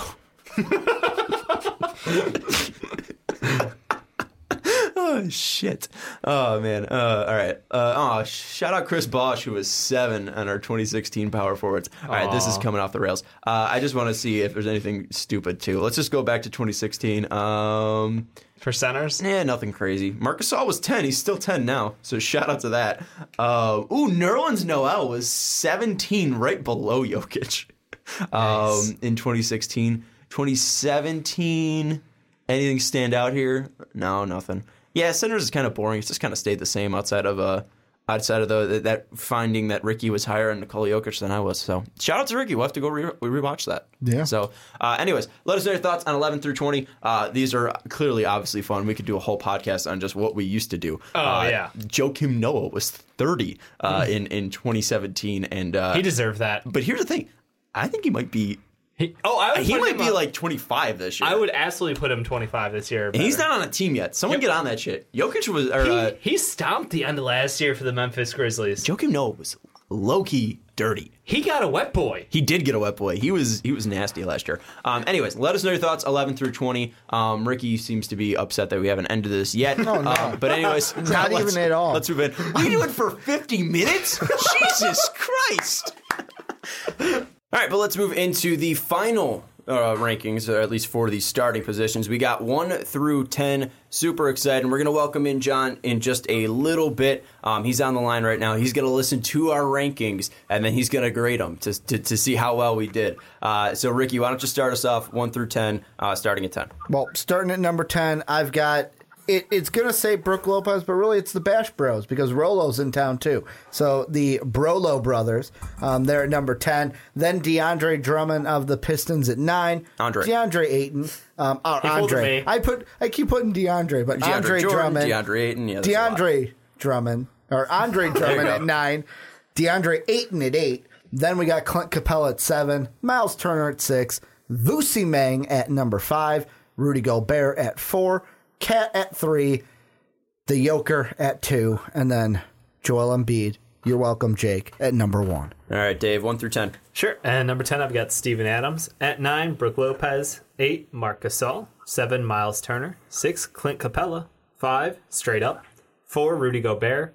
Three, Karl-Anthony Towns. Two, Jokic. One, Joel Embiid. And for those uninitiated, nice straight up means straight Nikola up. Vucevic it. Yeah. yeah, I just want to make sure because we do have some new viewers. That was like Is a that two, like took that's me like a, a second. Three-year-old reference. Took yeah. me a second even. I was like straight up, and I was like, oh, nice. All right, my one through ten. At ten, I have DeAndre Ayton. At uh, or sorry, at, at yeah, at ten I have DeAndre Ayton. At nine, I have Andre Drummond. At eight, I have Derek Favors. At seven, I have Clint Capela. At six, I have Miles Turner. At five, I have Nikola Vucevic. At four, I have Rudy Gobert. At three, I have Karl-Anthony Towns. At two, I have Joel Embiid. And at number one, the true number one center, and I get it, we're trying to appease Jake. Ooh. Uh, but yeah, Nikola Jokic is the no. best center in the N B A, and I have every stat to prove it. Uh, but I'm not going to get into my Sean rant just yet. Um, our cumulative rankings for these uh, centers, it's going to be number ten, Marc Gasol. At nine, DeAndre Ayton. At eight, Andre Drummond. At seven, Clint Capela. At six, Miles Turner. At five, Nikola Vucevic. At four, Rudy Gobert. At three, Karl-Anthony Towns. At two, unfortunately, is Nikola Jokic. And at number one is Joel Embiid. And now we're going to welcome in Patreon, John. John, how'd we do? What's up, fellas? Hey, John. How you guys doing? I love hearing his voice. You guys, you guys, did, you guys did pretty good. Pretty good. I got, I got one B plus and two B. Okay. okay. Who's the B plus? Dave. Oh, oh, come on! That's a shocker. Come on. Is it because of Andre oh, Drummond? Absolutely. Why did yeah? Why did he, he get the B plus? He had the highest ranking for Steven Adams. Mm. Yes. Yeah, I got him at thirteen. I have a lower. H two P, University, University of Pittsburgh product. There we go. There we go. So, so is it just because you went to Pittsburgh? Is that Dave got that plus on the end? What, what, what am I missing Absolutely. on Steven Adams here? If I knew that, Absolutely. I would have put Steven That's Adams the only reason one. why. So if DeJuan Blair was on here, what? DeJuan Blair be top five? That's a bit of a stretch. I love he should, be a, he should be a top twenty, though. That guy is oh my, my guy. God. If we're talking University of Pittsburgh players, that is my favorite player of the past, you know, decade or whatever. He is the best. Um, but oh, yeah. I mean, Steven Adams, I mean, I don't think of him right away as as a Pittsburgh guy. Isn't he from New Zealand? Right. So I, yeah. I, I immediately think of him as a uh, as a as a Kiwi over there. I think I think that's what they call him yeah. over there. Uh, but anyways, uh, let, let's settle the, the big debate here. All right, Joel Embiid, Nikola Jokic. We got two votes from Ricky and Dave for Joel Embiid being the best center in the N B A. We have one for Nikola Jokic. Are you on Ricky and Dave's side, or are you on my side, Dave? Or uh, John? Well, let me answer. You know, I like to respond to questions with a question because mm-hmm. I don't like the premise. Mm-hmm, mm-hmm. Everybody knows what's the best ability in sports? Availability. There you go. God there you go. Damn it. That's the only way that uh, Jokic can be better than Embiid. Embiid's more talented. I don't, you know, uh, who's that with the C? Sean, do you agree? Who's more talented? Do you think? Uh, what Embiid are we talking? Or Jokic? Or what are we talking talent wise? Are we just talking athleticism? Like if we're talking going into, going into the second round playoffs, who do you want your center to be? Jokic or Embiid? Uh, Nikola Jokic, because he's going to be available and he's better. Um, and I have a whole rant, uh, so I don't want to get too much into it. Um, but if we're talking strict athleticism, clearly one's an athletic, you know, a, a guy that was gifted with athleticism. And Joel Big Embiid. Macs and drinking Coke. Yeah, and the other and the other dude is, you know, notably coming in as a as a polar bear in, in Nikola Jokic. But here's one thing. Can Nikola Jokic get better at, at conditioning? Yes. But is it hampering him so much that people are coming out of this offseason saying he's too fat? No. Are people saying that about Joel Embiid, that Joel Embiid needs to slim down? Yes. So one guy's made progress in it from coming in as a legit polar bear um, in Nikola Jokic to Joel Embiid, who is now kind of becoming the Chevy process here. He's slowing down a little bit after these uh, these three years here in the N B A. So I, I, I look at it process. and th- he I look at it here. So much mass because he needed to. I mean, you go back and you look at the time he spent in college and look at the body yeah. shape he has there versus now.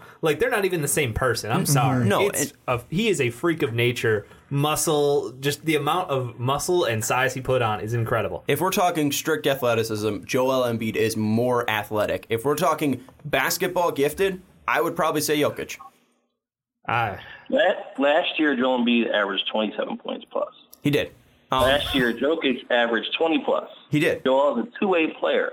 I don't think Jokic's offensive game is, is that much better than Embiid to make up for his inferior defensive capabilities than Embiid. Got it. Um, here's one thing is is. And, and this will go into a rant, so John, I, I know you're probably going to want to butt in at some time, um, and that's totally fair. But I, I am an absolute maniac when if I get seen... a Nikola Jokic train on myself. Um, I have so many pages of notes exactly. here. If you've seen It's Always Sunny in Philadelphia, we're about to have a Pepe Sylvia rant here coming out of Sean right now. here's here's the first thing, John. I know you are a guy that appreciates, you know, long-time basketball. You are a guy that, that loves the legends, and, and I want to ask you, do you know how many players have put up or how many times a, a stat line of twenty ten and seven has been put up in a season?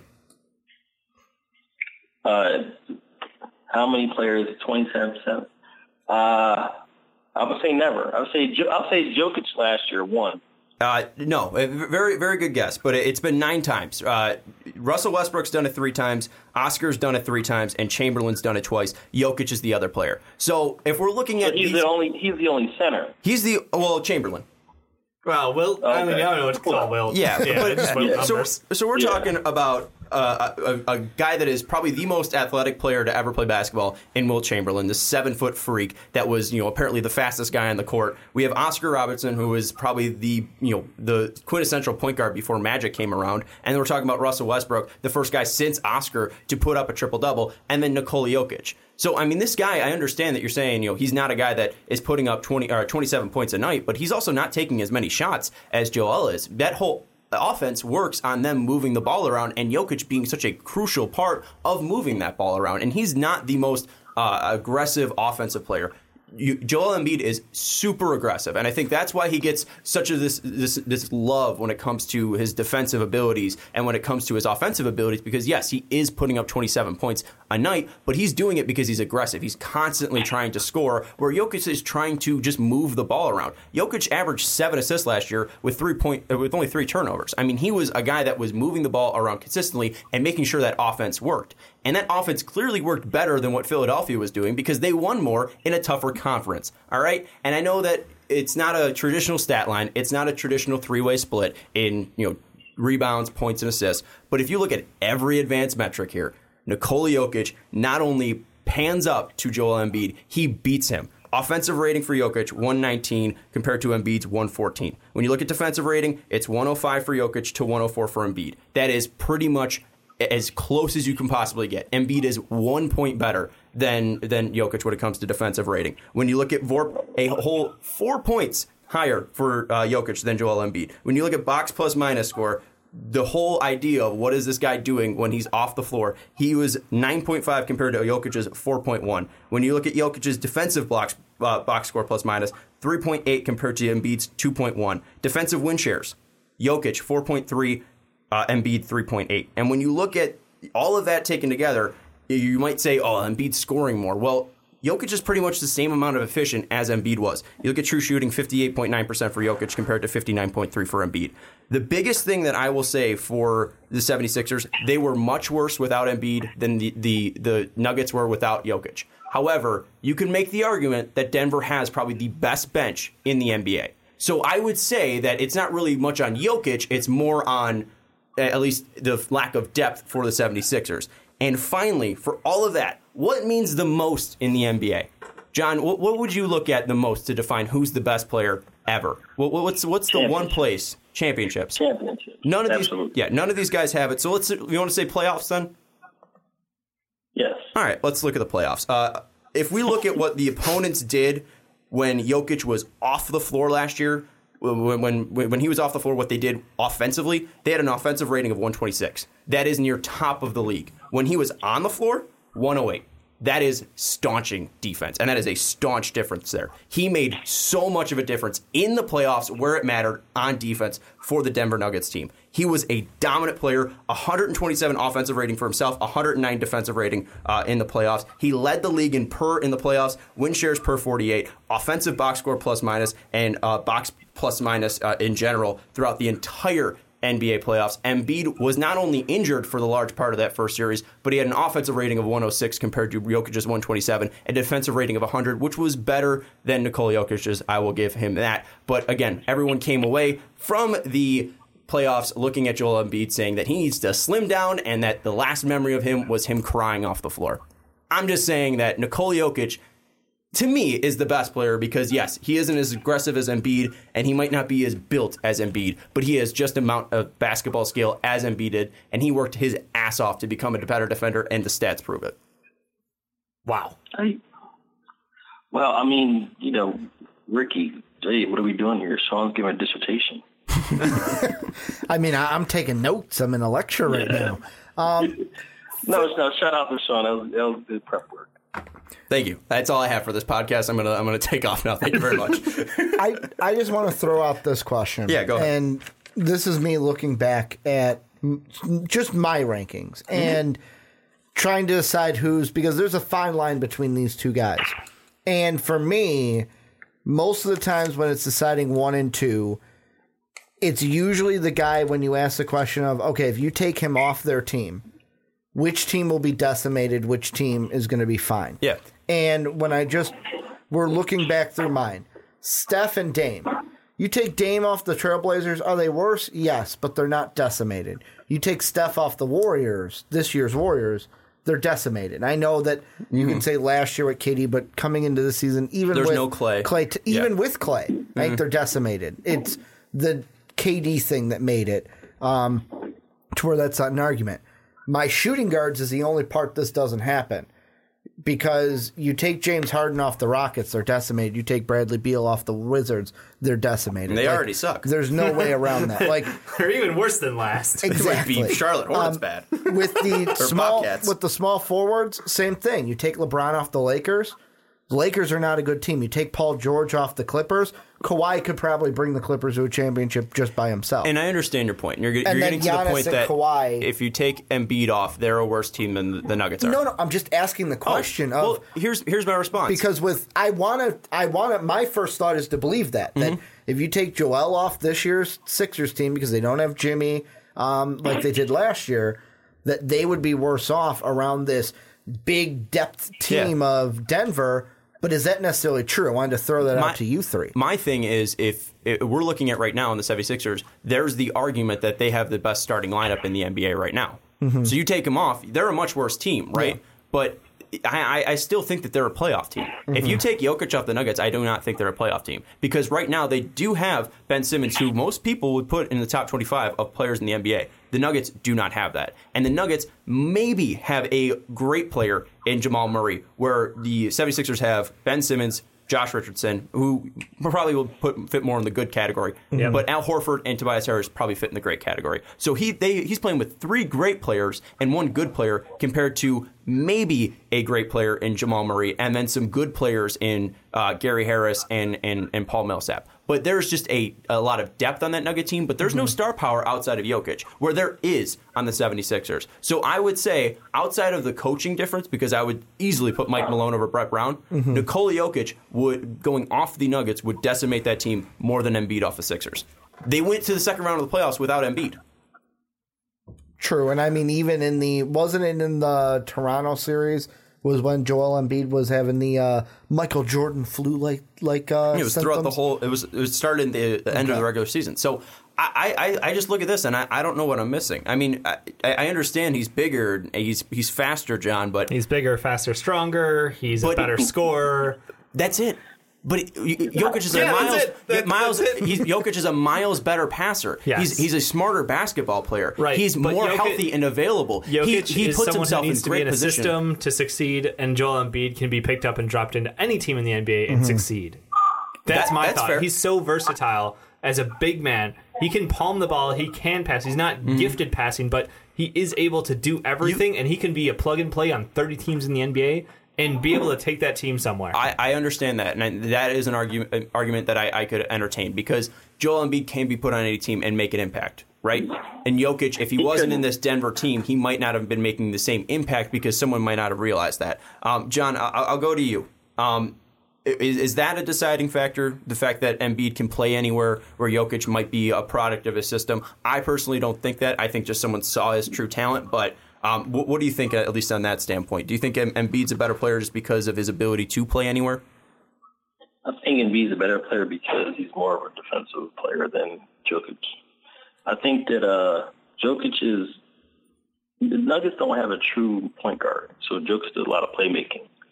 Joel Embiid doesn't have that talent, but they have a true point guard. So they mean different things to their teams. Um, if he switched Embiid to the Nuggets and then Jokic to the Sixers – definitely the Sixers would be better. Not just because they have more talent, because Embiid without a point guard is much worse than Jokic without a point guard. Yeah, and I think one thing, too, is the fact that if you give Jokic a Ben Simmons, he can actually probably get better looks from three, although that team is fantastic at getting open looks, and Jokic dropped off a lot from his, his three-point percentages. Him and Embiid were about the same, uh, both at thirty, but Jokic on a career is around a thirty-four point five percent uh, shooter. But if you give him a Ben Simmons, a guy who could really open up uh, passing lanes for, for him, I, I think Jokic would be even higher and, and a, at least be up near cat levels of, you know, a guy shooting fifty, forty, and, and, and eighty from the line. Um, I, I, I, I just think with the whole defensive thing, I, I understand that Embiid is definitely more of a force, right? If if you're putting up one guy versus one guy in a playground, Embiid is one hundred percent going to have more blocks or any, anything like that. Yeah. But we're talking five on five right here. And Jokic consistently was putting himself in passing lanes, two steal passes, one and a half steals last year. He was consistently putting himself in the right position to disrupt and, and cause havoc. And yes, he isn't a guy that is going to go up against Joel Embiid one-on-one in a in a D C playground or anything like that, John. But I do think at least playing team defense, he showed his worth last year, and he did get better. Yeah, he got better. Just not good enough, in my opinion. All right. I, I, hey, I, I saw a guy that wasn't getting really, you know, goofed on on the playoffs. I, I saw a guy that was really competent out there defensively uh, in the playoffs. I didn't see him slacking too much defensively no. in, in being Jokic. I don't think any of us are making an argument that Jokic is a bad defensive player. Just Embiid is just a superior player. All right. I, I'll say su- superior defender, yes. But my my whole thing has been the gap between Jokic offensively and Embiid uh, offensively is greater because of his passing abilities, because of his shooting ability. Obviously, it was about even there uh, when you take in the, the range. But free throw-wise, uh, I think Jokic was a better free throw shooter, although Embiid is not bad. Um, but but with that, I do think that the ability that he brings passing-wise is much greater than Embiid. He is less of a negative when it comes to turnovers and, and, and forcing up bad shots, where Jokic is typically taking better shots than Embiid. I think offensively, the disparage, the, the, the discrepancy there is much greater than uh, Embiid's defensive prowess over uh, Jokic's prowess, because it is five-on-five basketball. But what about Embiid? Oh, go ahead, John. Averages. Go ahead. Is it Embiid averages two blocks a game? Three more rebounds than Jokic. Oh, okay, that, that's fair. But I mean, with that, I mean, you, you could also say you know, Paul Millsap was was on that team uh, for, for the Nuggets, and he was injured for a large part. But I, I don't know if their whole offense relies on Jokic grabbing boards uh, necessarily, because I think it's it, it's more of a system of grab it and run and push the pace. More of uh, more so of what we see. If one on one, who who win the box out more times than not? Oh, for sure. Again, again, if we're talking strength, Embiid's got him beat. Yeah. Okay. Yeah. Uh, I'm, not, got... I'm not stupid. I see the I see their bodies. I, I so when, so when, they're, when they're playing driving to the lane, mm-hmm. and Jokic or Embiid is trailing, who, who has a better chance of blocking the shot from behind? Embiid. But I but if, if Embiid hits the floor hard, I don't think he's getting up. He's got up all year. He shows he's gotten up. He only played sixty games. sixty-four games, and he wasn't on the floor in those playoff games, where Jokic wow. played eighty-two and was on for all of their games in the playoffs. A lot of that's load management. That's the future. Sixers ahead of the game. You'll see. I I don't know. I, I, I they tried to manage his load last year. I know everyone laughs at that that whole phrasing, but he still wasn't available in the playoffs where Jokic was. I, I, I understand they're trying to do his best to keep him healthy, but it's it's like ha- you have to have a babysitter for your best player, where Jokic is pretty much the baby out there. Yeah, and he's he does a phenomenal they, job. Well, they they got on babysitter. They got some sports sciences lady from the Spurs. Well, they but, got uh, you know. They got a real babysitter in, in Al Horford. Like, they need someone to play defense for Joel Embiid now, too.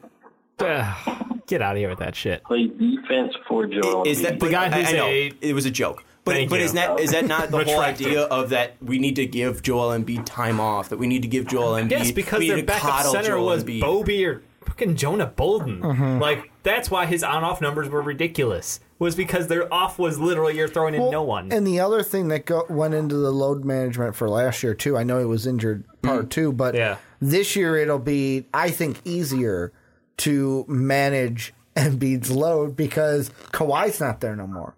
The Raptors aren't going to be as high as they are. The Celtics are a question, to where last year it was the Raptors are above us, we need to get above them. It's going to be the probably the Sixers and Bucks fighting for one two, and it may be easier to say, hey, you know what? Maybe if the Bucks do have like a phenomenal season, hey, we don't have to chase the Bucks. We're fine with the two seed. Whereas yeah. if you're fighting three, four, no, you want to get up as high as you can to get that that more what's the word I'm looking for favorable playoff position. Where this year they won't have to worry about that because the we the East is weaker ah, than it was last year. But see, here, the, the, the whole week East, and, and, and, and I understand the week is East, but then why did the Philadelphia the 76ers... The East? Why did the, uh, you know, the week East, why did Philadelphia 76ers win less games than the Nuggets, who were second in the Western Western Conference, the good Western Conference, where, you know, Philadelphia wasn't even the second best team in the Eastern Conference last year and didn't win fifty-four games? Consistent shooting. Depth and I mean, consistency. If they, have, regular season. If they have the better player, be, isn't, isn't be star the power the season? Reason why? You want to be better in the regular season? How many times in the last couple of years did the best regular season team win the championship? Just I think the, the Warriors were the last. It was a couple of years ago. Yeah, yeah I mean, you could also say is you could also the Rockets say, haven't gotten anywhere winning. You okay, know? but uh, oh, you're talking best regular like, season. Yeah, that's what I'm saying. Like okay. being good in the regular fair. season doesn't always equate to the playoffs. The Bucks and the depth bonus of a team like the Nuggets gets eliminated because the playoffs, you want to get the most but minutes out of your most here, effective players. With that, they both got eliminated in round two. But I even then, who had an easier round one? Yeah. It was it was the yeah. 76ers where Joel Embiid didn't even play. My last um, point on this whole thing yeah, we'll, is the we'll X factor up. of Joel Embiid. That man gets in people's fucking heads. Mm-hmm. He gets them frustrated. He's going to the line ten times a night. Like, the amount of fouls he gets guys to throw on him, the amount of flagrants that he kind of plays games with refs over, like, he knows how to get in people's heads. He shit talks before games. He shit talks during games. And he gets under people's skins. And they're on not Twitter, thinking about Twitter. the game. Mm-hmm. They're thinking about getting back at him. And yeah. that's something that you can't put into a stat.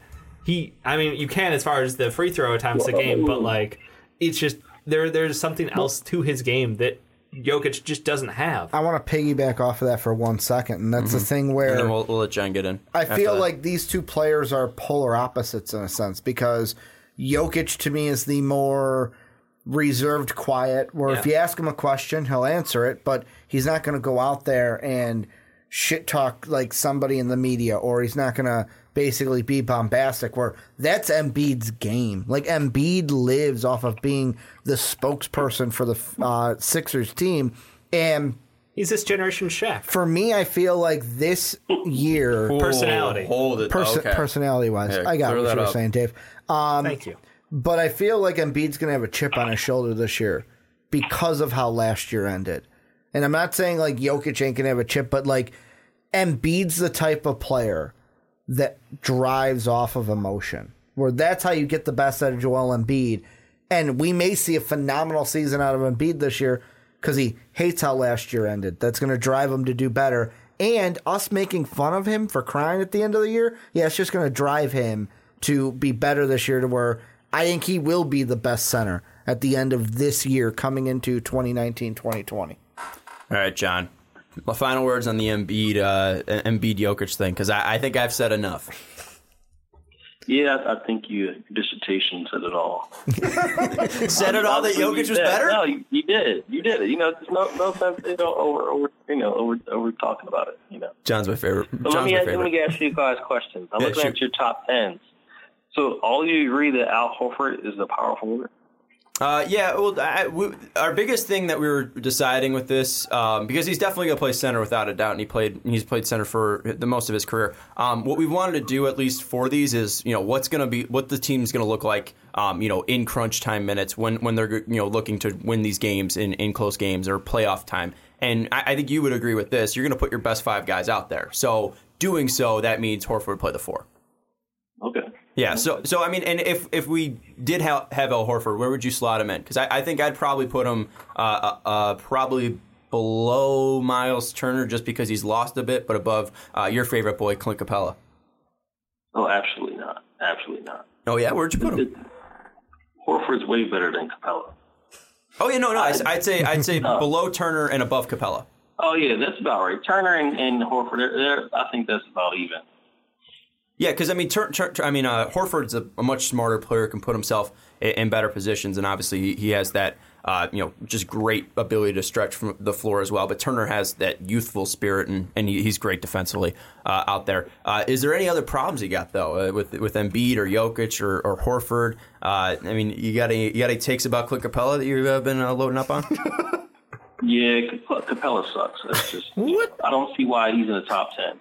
You know, he's the I mean, best I just pick in the center. Kevin Durant, and like you know, Kevin Durant quote says, "His job is not that hard. When your job is that is that hard, you know, you just can't come out there and talk trash. You know, so, all he does is catch fouls from James, James Harden and play a little defense." So who did who do we miss then? Who who should be in the top ten? If if you're taking Capela out, um, and you're fine with the other nine guys, who would you be slotting in? Ah. Uh,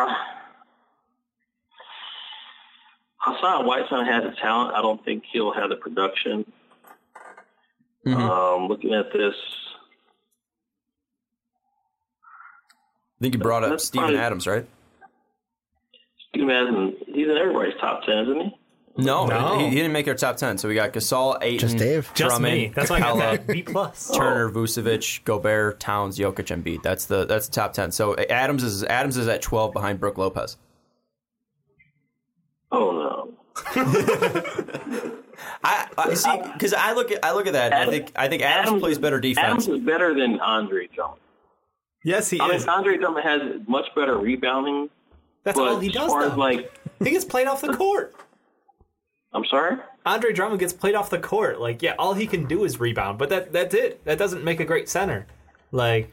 No, I'm saying Adams is better than yeah, Jokic. I absolutely agree. Yeah, point. Dave's agreeing yeah. you in a very hostile way because uh, these oh. two these two jamokes over asshole. Here put Drummond at nine, and I don't understand it. I think uh, Enes Kanter is like he's rated pretty high on guys. Yeah. I think Mitchell Robinson is better than Enes Kanter. I, I think Mitchell, Kanter. Mitchell Robinson has a lot of talent. I don't know, like if, if we're going with projection for nineteen twenty. Yeah. Or we're going for yeah for nineteen twenty. Yeah. I, I would I would raise up uh, Robinson. I think he's he's going to be pretty good. Yeah, Robinson's at seventeen. Going, if we're going with projecting talent, I think Ayton will move up for me. Mm-hmm. Okay. Ayton, Ayton definitely better than Clint Capela. If we're going projections. Here's no the th- here's the thing with that, and uh, Capela has been a guy that again he, he is all he has to do is set picks, and, and that's all he has to do, and he has to block shots. That's that's his main job.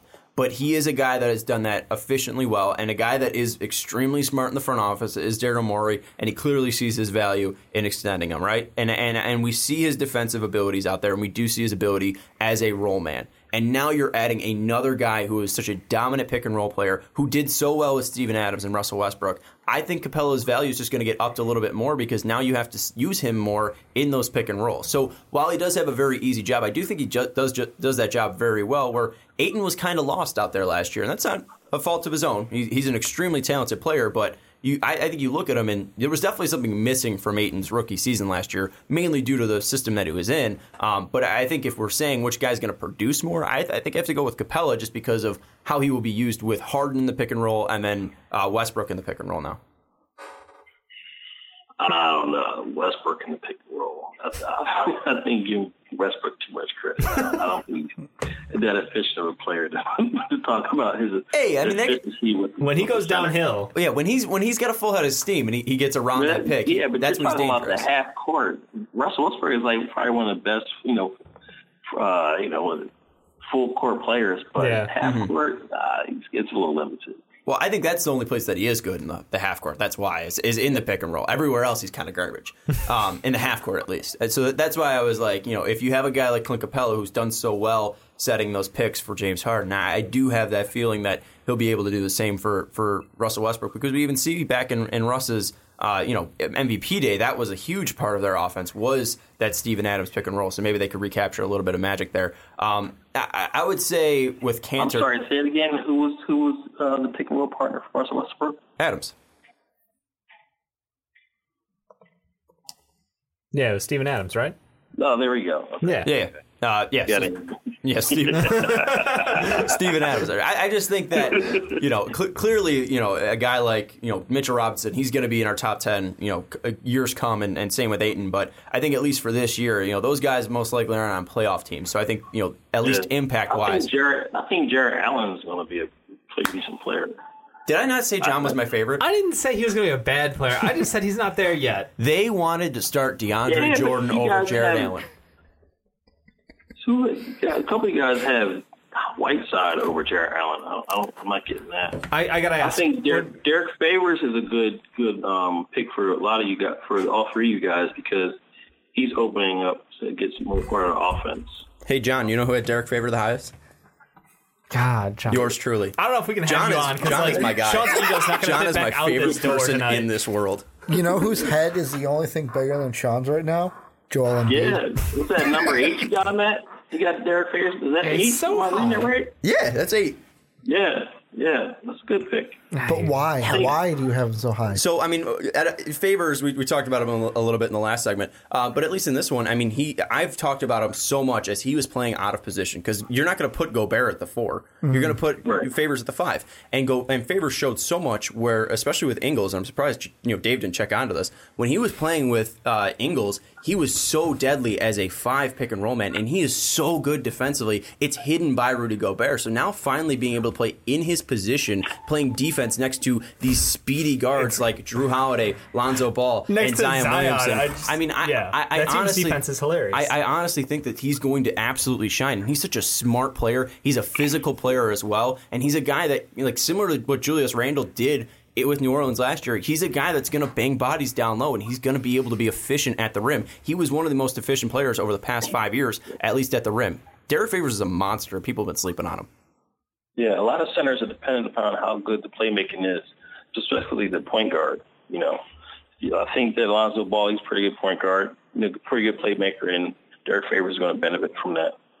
Yeah. I don't know. I just, I'm not ready to give in on it yet. I, I, I'm still picking my fights. I think that you guys are still sleeping a little bit on, like, Brook Lopez is someone who. I should have had him you're higher. Cr- you're currently low. twelve for the guy who basically he opened up Giannis's threes. Game. Okay. That's like, fine. Big Splash Mountain. Come on. Okay, if we're he's talking, he's a center that can shoot threes. That's okay, the, I, that's the I one, understand the one he could shoot threes, but that's the only thing that he has above all of these guys. But it's his impact on that, his team that makes the difference. And like, the game. And that, that, I understand that. But if Marc Gasol wasn't on the Raptors, they wouldn't have won an N B A championship. I'm sorry, that's more of an impact. DeAndre Ayton, if he f- has a playmaker, he will have more impact than Brook Lopez he, will because he, he's a better defensive player and he's a better offensive player. Marc Gasol's why they won the championship, right? Not Kawhi. They, no, Marc Gasol's the only reason they beat the Sixers.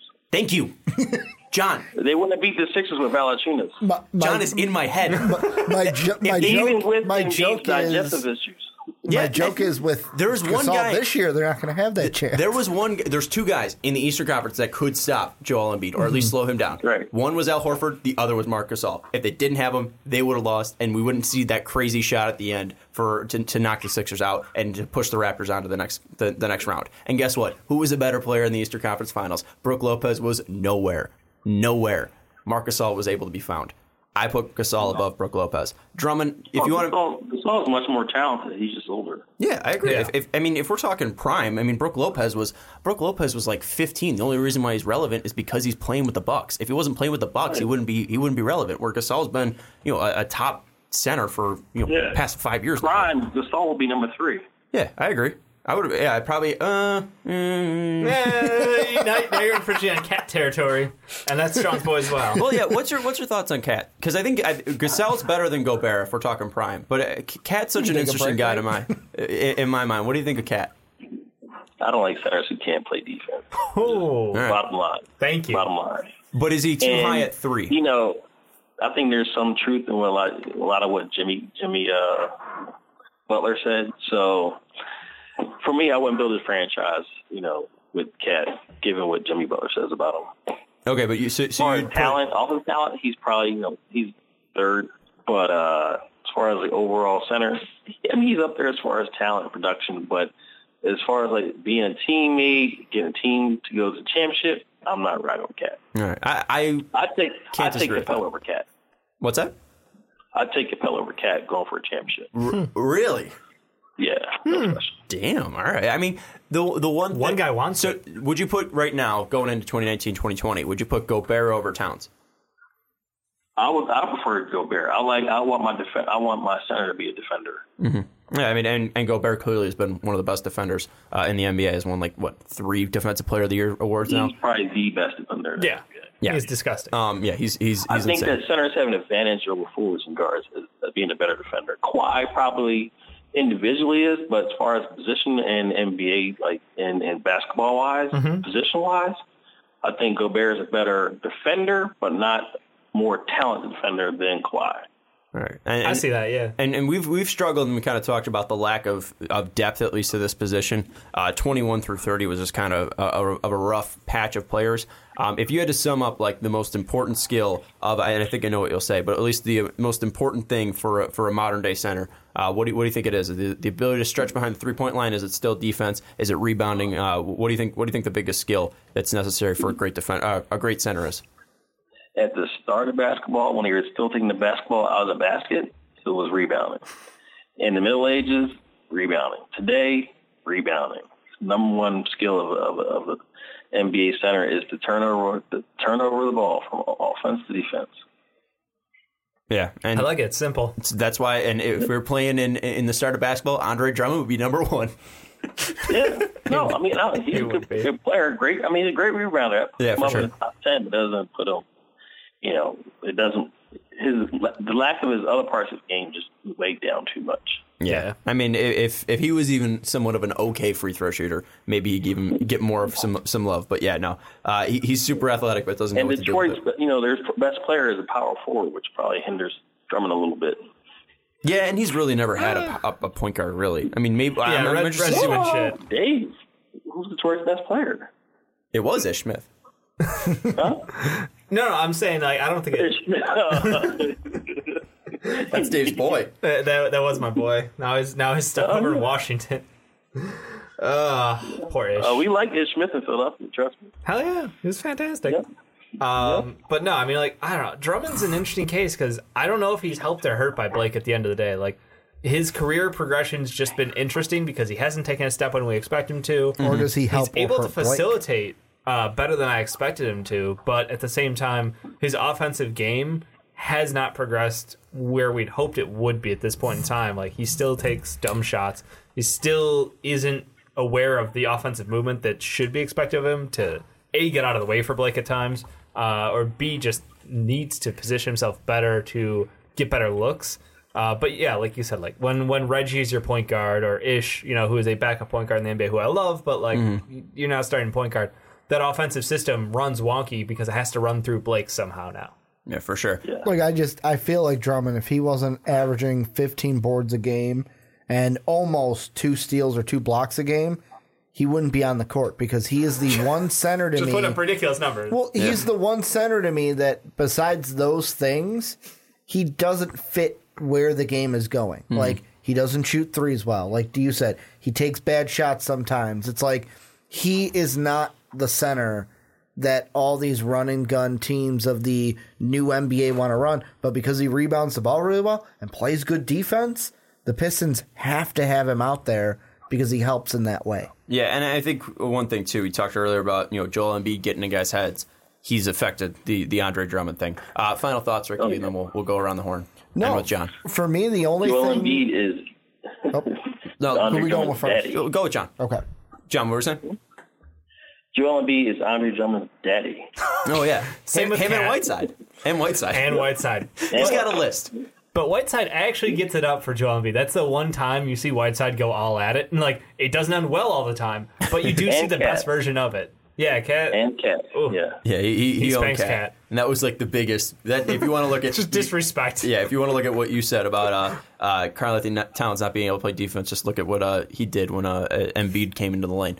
Uh, Ricky, final thoughts, and we'll go around the horn. The only thing that um, I didn't get to say earlier when we were talking about Clint Capela is the only reason I had him lower than Miles Turner when I was thinking between the two. In a playoff series, who gets run off the court? Clint Capela. Mm. That's yep. the main reason. I'd agree with you. I had Turner above Capela. Dave, final thoughts? Uh... Boosie, man. Like, I just want to give him a, a, a smidge of love to end the show. Last year, like, surprise. He was like, an all-star. He was fantastic. He played great defense. He played great offense. The man is just not talked about because he plays for the Magic. Like, unfortunately, you were on the eighth seed Magic, who, you know, don't get love mm-hmm. anywhere. And Sean likes this. Guess where he was last year? twentieth. Yeah. And nice. Now he's a top five. Oh, Shout out. Exactly. That, that was way too low. That was way too oh. low. But... He's he's got an all around game, and it's it's we really. We all know where he got to start in the N B A, right? Uh, he was a Laker, seventy-sixer. He was right. he was traded for Alfred Payton. Right? Oh, he was part of that trade. Yep. Yep. yep. Yeah. God, I know my process history, John. Part of process. John, give us your final thoughts, whether it be about the process Embiid or any of the uh, centers we talked about. Uh, I was just trying to give a little, little attention to DeAndre Ayton. You know, the talented young guy. I hope he puts together. Uh, gets uh, a little more weight and be able to box out for some rebounds and uh, go grab some block shots. I think he has a developing offensive game. Phoenix is an up-and-coming team. I think that uh, Aiden, you know, in a couple of years, he'll be a top-five center consistently. Yeah, I, I agree with that. I think the fact that he, he finally got a, a true playmaker in Ricky Rubio uh, is going to be miles of help to his game. It's just going to be a, a boost that he desperately needs. Um, but if he gets that, if he gets that boost, I mean, he's a guy that, you know, kind of underperformed last year, but is still in the top ten because he's he's got everything you want. Um, John, we want to thank you for joining us. Uh, I want to thank you for for backing me up on so many things, especially the Derek Favors things. Uh, Derek Favors. My guy and has always been my guy. Uh, so thank you for that. Uh, thank you for being a patron. If you want to be like John, uh, check out patreon.com slash most valuable podcast. Uh, but that's going to do it for ranking centers one through thirty.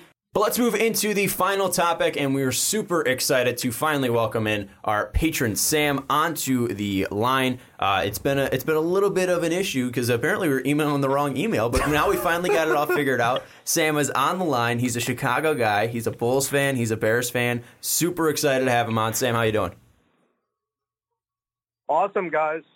Glad to be on. Glad to have you. And uh, you you threw out a great topic, something that we really haven't talked about before, and it's it's definitely an issue uh, in the N B A that needs to be talked about, and that's expansion slash relocation. If they are going to expand, and should they expand, and if they do, what cities should they explore? So let's start off at least in the basic part about it. Right now there's thirty N B A teams.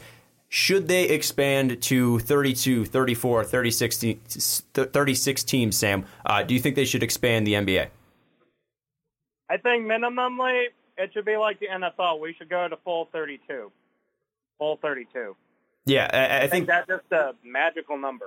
And, and what, what what places do you think they should explore, at least, if they do add that thirty-two? Because I, I agree with you, at least, with that. Okay, number one, Seattle has to get a damn team back with that new damn arena being built. Preach. The Supersonics have to be revived. It's a criminality that they freaking went to Oklahoma and they haven't had a team of any sort since two thousand eight. I mean, it's ridiculous. There's just too much history in that city being basketball town, period. And they're such cool logos. Like, it's the coolest name. It's the coolest colors. Like, it's just an absolute crime, like you said, that they, there's not a team in Seattle. I'd go back to the logo, though, like from the nineties with the actual spear with the basketball, not the circle with the S that they had when Durant left. See, I grew up with the S, so I kind of like the S. I uh, thought it was kind of cheesy. Like, eh, I like the old one. You know, whoever wants it. Yeah. I, I think I think Sam Sam is kind of in your guys' age range, so he might agree with the uh, the the the, uh, the red and, and green. Which what side are you on? At least if they, they do bring it back, should they bring back the uh, the gold and yellow or the uh, the red and green? Sam, I think uh, try to just give tribute to the entire legacy of the franchise. I mean, I just want a team back in that city. I mean, it's just like. It's such a major metropolitan area in the United States, and they don't have a freaking basketball team anymore. It's just not normal, even after, what, it's been, what, like... eleven years? ten years. Yeah, it's like, it just doesn't feel normal to me. It just doesn't. Especially with the, the, the fandom that you see with the Seahawks. Like, that is a team that can support... Uh, a, a full-fledged N- N- N B A team. I mean, they, they, they're clearly supporting the N F L team, and it probably helps that they're winning, but they've been there since the seventies. Mm-hmm. They can clearly support a large market team. Even soccer. Their, yeah. their, their soccer team is thriving. Yeah. Absolutely thriving out there. So, like, that city is primed for this team to come back, and I look forward to when it does happen, because I think even Adam Silver was on record talking about how he would even prefer getting Seattle a team back in the N B A in the near future. And correct me if I'm wrong, Sean. They are they thinking about getting an N H L team, or is that that's pretty like in stone that they're getting one? They right? are getting on one. A, yeah, that's what I thought. That's in stone. It's happening. Yeah, I think two more years, give or take. I, I, I believe you're you're right, and I think it might start twenty twenty. But yeah, Bettman announced that there will be a team in Seattle, okay. And like Sam said, they already have the arena. You know, mm-hmm. It's just like a typical N B A uh, arena that's you know used for the N H L, just like the United Center. And yep. uh, you know, it's used for the Blackhawks and, and, and Bulls. It's gonna be the same thing out there in Seattle. I don't think they've announced a team name yet or anything like that, but I, they are definitely close to. I think probably this year they'll announce the team name um, and probably some of the, the higher ups uh, for that team uh, and getting them ready for the, the next expansion draft um, in the uh, N H L. Uh, so, Sam, you already threw out one in Seattle. I don't think anyone has disagreements here. If they're no. going to expand, Seattle needs to be one of those teams, or at least one of those markets. What would be your next team up there? What's your number two team or number two city that uh, that the N B A should be explored to expanding to? Well, my thing is we got to balance the conferences, so that's an automatic must. Automatically, we're going to be putting the revived Supersonics into West, of course. Mm-hmm. The thing is, if I really had to pick between two viable potential new markets, I would pick either just Omaha, Nebraska, or Louisville, Kentucky. Mm-hmm. Put them in the East. I understand where you're coming from there, and and and, and I, I totally agree that you know Omaha. We already see what Oklahoma City's doing. They've been able to support a franchise, and they're always backing that team. And Louisville, I think I think the point that you'd probably make is, is it's a clear point. Uh, Kentucky is a basketball state. I mean that, that team supports Kentucky, the, the Wildcats. They support Lu, uh, the Louisville Cardinals. That team could support, and they have the fandom behind it. The only thing that I would say here, and, and, and Dave, I want to know your thoughts. Yeah, I, I understand Sam's thinking of if they go to thirty-two, which I am in, in, a fan of. I think they get rid of conferences. I don't think you keep the traditional sixteen and sixteen Eastern and Western Conference. I think you probably schedule it where it's easier and you have a similar schedule to where you play the teams that are more in your surrounding areas. But I think you get rid of that and you take the best sixteen teams. Because right now we see this discrepancy between the Eastern Conference and the Western Conference. The yeah. Eastern Conference is the weak East, and the Western Conference has fourteen teams that could probably make it out of the fifteen into the playoffs this year. They're all going to be competitive. They're all at each other's necks. give the ability for these teams, the best teams, to make the playoffs. That's what it should be. Who cares about this Western, Eastern Conference bias? And I think although Louisville and Omaha are great suggestions, I, I do think those teams would probably be the places in the East and maybe Saint Louis if they did go out East and added one team in there if they're adding to Seattle. I think the clear and obvious place needs to be Vegas. It needs to be Seattle and Vegas if you are adding two teams there, because Vegas, we see they're getting the Raiders. They already are supporting the Knights at a basketball team. Basketball out West is huge. So I agree with you with the Vegas thing. They're getting the Raiders. They have the Knights. Get them a basketball team. But, like, some other things. Number one, I feel like we have to have two conferences. Like, why? I, I don't disagree with the best eighteen or the best sixteen get in, but I feel like because every other sport has two conferences. We don't have one sport where it's like, hey, here's a free-for-all. And I know what you're saying. Well, why can't the N B A be the first one? I just I don't think the N B A will ever get away from two conferences.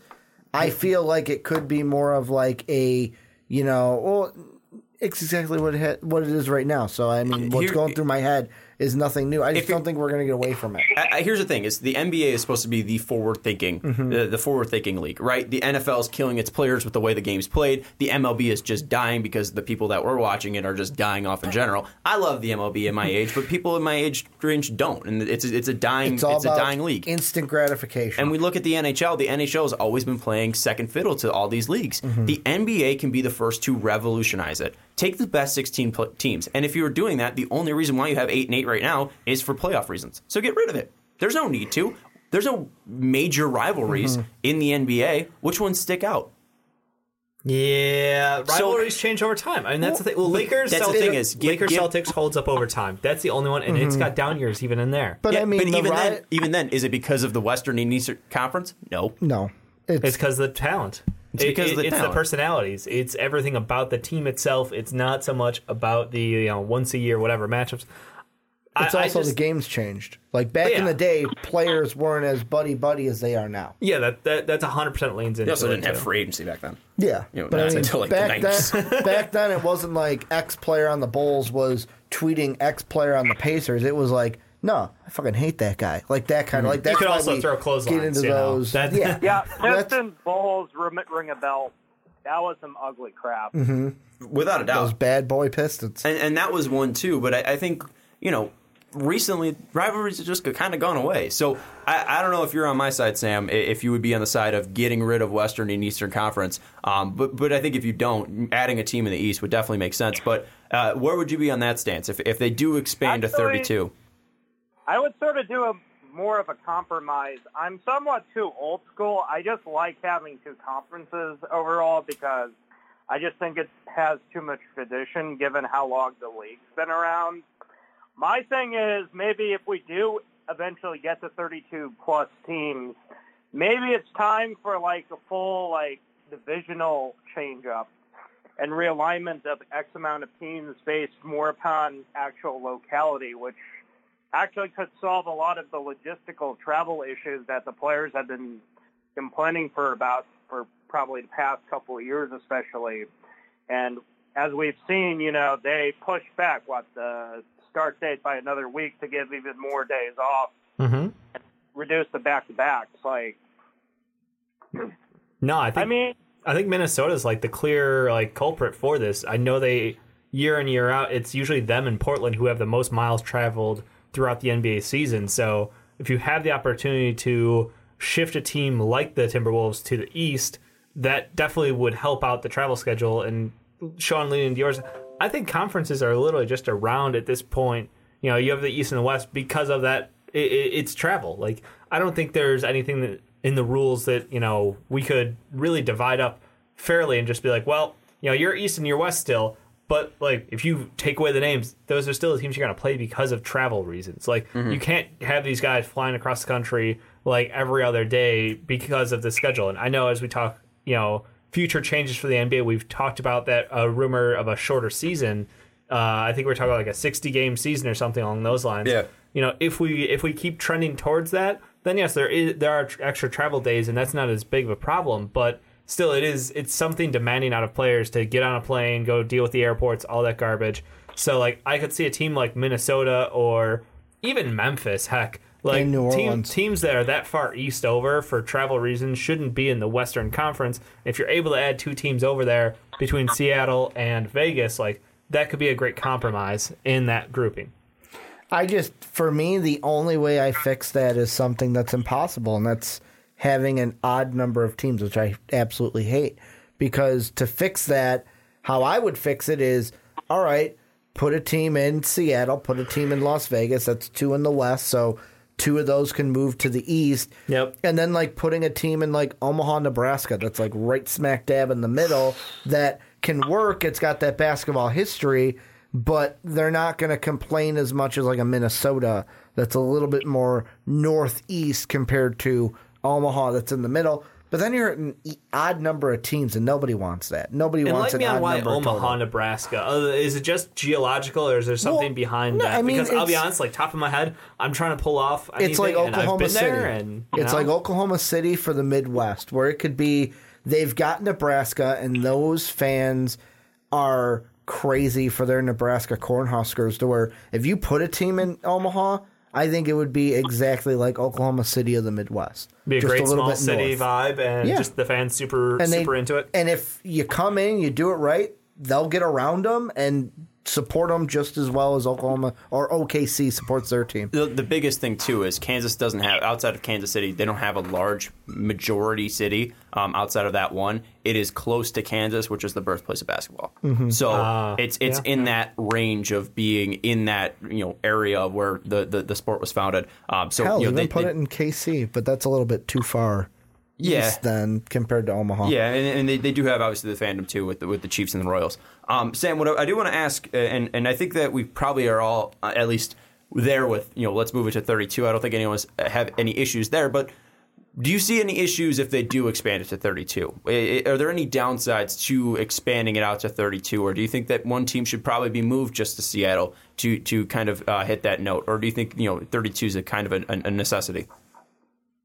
Uh, I think thirty-two is ultimately just a magical number for all four leagues, frankly, because I would actually like to see the N B A sort of make a concerted effort with, like, even Major League Baseball, since they're the only other league being at thirty apiece. Like, you know, let's, like, try to coordinate our efforts here and try to, like, expand our business interests co- collectively as both uh, professional sports leagues. And I think if they actually pick the right cities, like, it could actually be a huge economic boom over time for the cities in general. Because, you know, what? The Raiders are going to Vegas? I mean, you know a lot of people are going to be making weekend trips to Vegas to go see a Raiders game and go gamble the night before. I mean... It sounds intriguing to me. I mean, expansion's the only way you can go up as far as, I think, just trying to... like, further expand the rights, because, I mean, the the one thing you got to, like, really respect about the N B A's business savvy is, what, I think in China, we they barely were able to broadcast, like, what, less than five games in a given month back in the nineties. Mm-hmm. Now you have basically digital access to every single moment you can with, like, the broadcast rights, which I think they just renewed with that Chinese company, which is responsible over there. Mm-hmm. You guys know how much that broadcast right agreement is for the next five years alone? I think it's over a billion, right? Or something like that. It's something insane. It's like eight hundred mil. I'm like, seriously. Well, then, then with that, I mean, there there was talks in Mexico City. Do you think they should go then more, uh, at least uh, outside of U S borders to, to turn, try to make it more of an international game? Or even a second Canadian team again. Yeah, or a second Canadian team. What do you think about that going outside of the uh, the, the, the fifty states? I don't know. I mean, if they can somehow get up in Canada again, that'd be pretty fantastic. I don't know if they'd want to double dip in Vancouver again, because that didn't exactly work out well, unfortunately. Yeah, I think that would probably be the one team, the one place that you had to have to think, obviously, with teams that have N B A, uh, N B A or N H L franchises, um, but also with rabid fan bases. And the two that stick out would be Montreal and then uh, Vancouver. I think the one reason why they'd go Vancouver over Montreal is just because of the uh, proximity between uh, Toronto and Montreal, just so you don't have those fans overlapping and possibly, you know, the teams that the fans that have been there since, what, ninety-seven or whatever for the Raptors, yeah. um, you know, they, they will actually move, where Vancouver, that whole western part of Canada can probably adopt that team. I, I would f- find it a little bit difficult to, to go back into Canada, because I think they've, you know, after that championship, Toronto just kind of owns that, that that whole province and that whole country uh, when it comes to basketball. I think that is the team there, and I think, you know, we, we have seen them struggle, at least with attendance, and now that they finally have gotten good, that we've seen them really come out in, in, in large masses. Um, I, I would think Mexico City would be interesting. I just don't know if, you know, what the venture would be like for your first team, you know, M L B, N H L, or N H L, N F L-wise, to finally add a team into a country, because that would be the first time any of those big four did that. Um, I, I don't know if Mexico City would be one of those teams. Um, with the Louisville idea, um, what do you think the idea should be building that franchise? Or or if you want to go to uh, your your uh, your other suggestion of o- Omaha, how, how do you think they should build that team up? Well, I think it's like this high. It's like just do it as a grassroots uh, thing. I mean, I think there's got to be some, you know, multi-millionaire guy being in America's heartland who's just like begging to, you know, get get like a real freaking professional team for a state after so many decades. You know, considering. Yeah, I, I think, you know, with Louisville, it's definitely gonna be, you know, an idea to kind of, and Ricky, you probably know more about this, mm-hmm. it'd probably be difficult just to get in there with the college basketball fans I, that are, are stuck around there. I would avoid Louisville, and it's only because, like, it's the state of Kentucky is Wildcat Nation, Cardinal Nation, and I would just avoid it. This is what's been going through my head, and I'm going to throw it out to you guys. It could be a little long in the tooth, sure. but kind of stay with me. The one thing I, although I don't watch hockey as much as I probably should, the one thing I like about them is how they do their playoffs. I've loved them because I'm a divisional guy. I've always liked divisions, um, and how they do it, where they have their four, two in each conference. Those teams in that, like for the Atlantic, they're all fairly close. You don't have to worry mm-hmm. too much about travel. And you've got three from each and then two wild card teams that could get in. And they have an odd number of teams, thirty-one. So why couldn't the N B A, hey, we're going to expand. We're going to go to thirty-three teams. That way teams like Minnesota, Memphis, and New Orleans could shift over into the East, and let's do that where we'll have kind of like four pods, and that's how we'll do it. And then no one's going to complain about travel. The only thing you'll complain about is, hey, you got to be the best out of your pod to get into the playoffs. To counteract that, they're adding a thirty-two team. So, okay. so now, yeah, and, and, and the like, playoffs going to stay the same. They are, so, so but it's I, like I you the, could the make it work with necessary. thirty-three. You could make it work yeah. then from what I was. So like, oh, I don't want that. Like you could make it work is what I'm saying. Well, Sam, since you were kind of keen on the idea of making every, you know, M L B, N F L, N H L, N B A all having thirty-two teams, what would you think of the N B A going then to thirty-three? I don't know. I would say thirty-two is probably better because I think if you go odd, it's just going to create more cons than pros in the long term and any in unforeseeable ways we can't even imagine right now, I bet. Yeah, but, and I think it'd be weird, too, to have, and, and give me your thoughts on this, Sam, it would be weird to have seventeen lottery teams rather than just a nice even sixteen. Mm-hmm. And right now they have fourteen, which, you know, at, le- at least makes sense. Like, I, I think having seventeen would just be, I, I, I'm... Uh, probably just an O C D person, um, but I like Smidge. things to be even. I, I like things to be, you know, the same. I like to uh, to see like the sixteen worst teams and the sixteen best teams. These, this is the dividing line. This is yep. what separated the, the the middle of the pack here. This is why one team made mm-hmm. it and another team didn't. Where you know that that whole imbalance, at least having thirty-three teams, you know, could throw it off. Where you do have sixteen teams. These are the sixteen best teams. These are the sixteen worst teams. That's why I'm in fan, uh, favor of the conferences. Um, I, I think, you know, going to thirty-three could kind of throw that off. Which, to just throw devil's advocate in there, the N H L does have a lottery of its own, and they do have, I know it's less than sixteen, but it's fifteen, and they make it work. Yeah, but then they're going to go to thirty-two. Like, their whole idea yeah. was to add a second team. So, yeah. like, it's, it's just right now with the, the rolling agree. out Vegas and then rolling out Even Seattle. Even is better, Seattle, but, like, arena. You could make an odd number work. I'm, I'm talking myself into it could work instead of, like, no, even's the only way. Yeah, I've got I've got a final question for you guys. Then, is there enough talent to have two additional teams in the league with the way superstars are grouping up. Are we going to have these smaller markets be able to hold, you know, high attendance numbers without being able to pull in big names? Because that's something where in earlier to the expansion, we got lucky with the Miami Heat striking gold. Like, that team, when they were made in the late nineties, was like, boop, we got it. We have talent. And there it goes. And I just wonder, Sam, do you think do we have enough people or enough enough big-name stars to really draw in for expansion teams?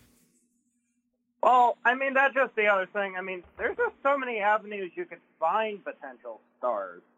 You know what I mean? I mean, look, Chris Middleton. The dude was a major player in the G League for, like, what, how many goddamn years before he, like, got his big fat contract this offseason with Milwaukee? Mm-hmm. You know? Because the thing is, I think, well, the other thing is it's like what? For example, like Spencer Dinwiddie. Like, he was, like, nothing substantial on the Pistons. We traded him for that um, Cameron Barstow for Bull, the Bulls. Yeah. Had him for, you know, a number. We should have kept him for the love of God, but we waived him, like, twice, of course.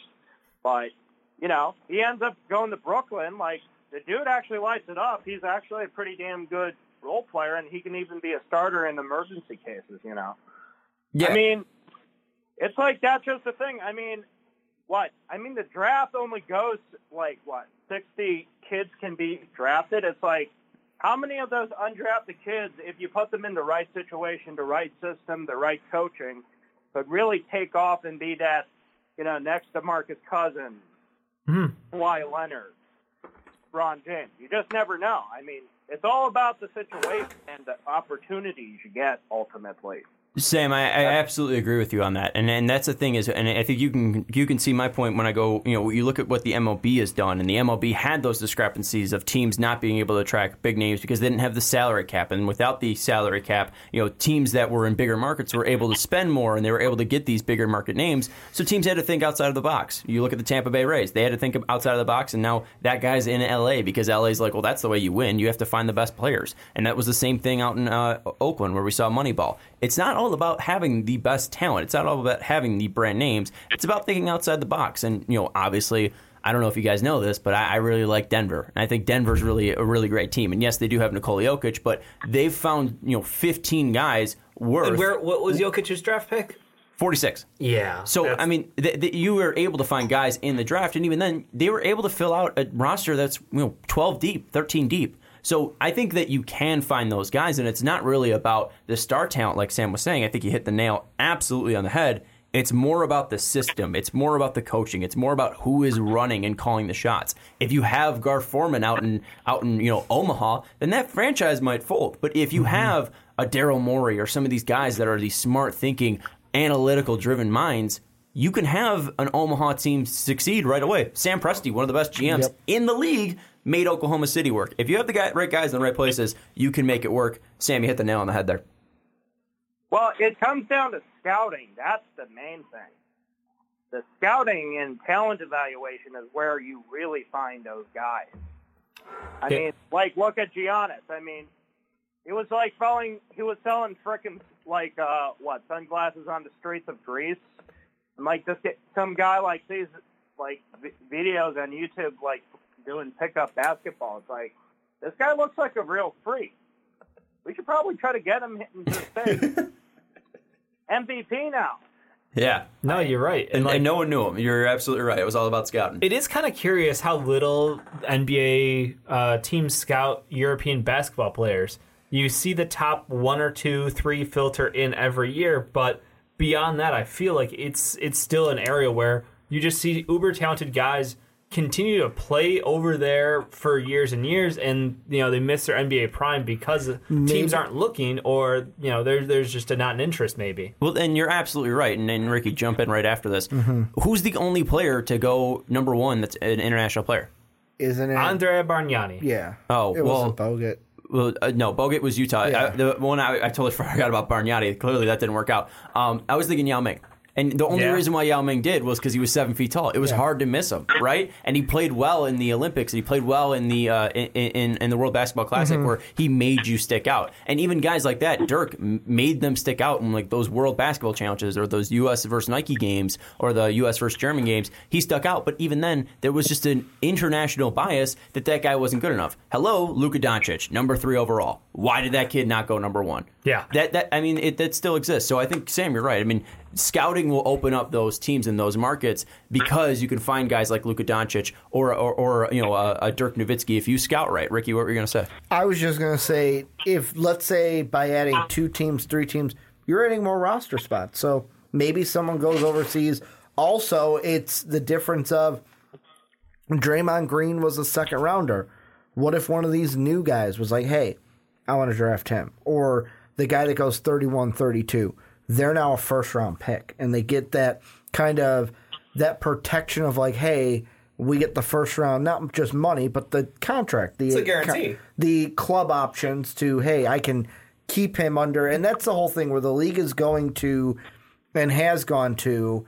We want you to keep these guys. We don't want them to leave your team. Unfortunately, the players are going the opposite Although direction. The players are like, no, screw you. I want to go where I want to go. And yeah. that's just it's an um, interesting dynamic. The difference of it where I don't think adding two teams would hurt in that sense if we went to thirty-two. Um, players are going to go where they want to go regardless. Um, it would just basically, for me, to make it more of a competitive league or to lighten up, like if you want to move Memphis to the east, if you want to move Minnesota to the east, to give those – travel-constrained teams an easier load. Dave, give me your final thoughts. I think at the end of the day, basketball is a growing sport. It's it's rising in popularity, it's rising in fame, and it's become a global sport more than the N F L could ever hope for. And as long as it keeps growing in that direction globally, I heard there was a rumor about, you know, five-on-five basketball potentially not making the Olympics, you know, in the next two rounds of it. So mm-hmm. we'll see where that goes. But I think as long as it keeps growing globally, there's no reason to not expand because you're just getting kids uh, playing basketball from a younger age. You're getting more of a structure built up for them to come up through the ranks. Canadian basketball has been huge in the last five years. If you look at the talent that's come out in the N B A draft, it's incredible. And I think European basketball is still untapped for the most part. So You you start there. India, we're starting to see a couple guys. We're starting to see Japanese players. We're starting to see, you know, Asia mm-hmm. as a whole. So I think that there are so many guys that aren't even like people aren't even aware of yeah. who are extremely talented. If we can open up those teams, we can open up those opportunities for them. And Sam, first time on the podcast, so this is gonna be your first time being asked, but definitely not your last time. We can't have we can't wait to have you back on. Um, but we always ask final thoughts. I'm. So glad you brought this topic uh,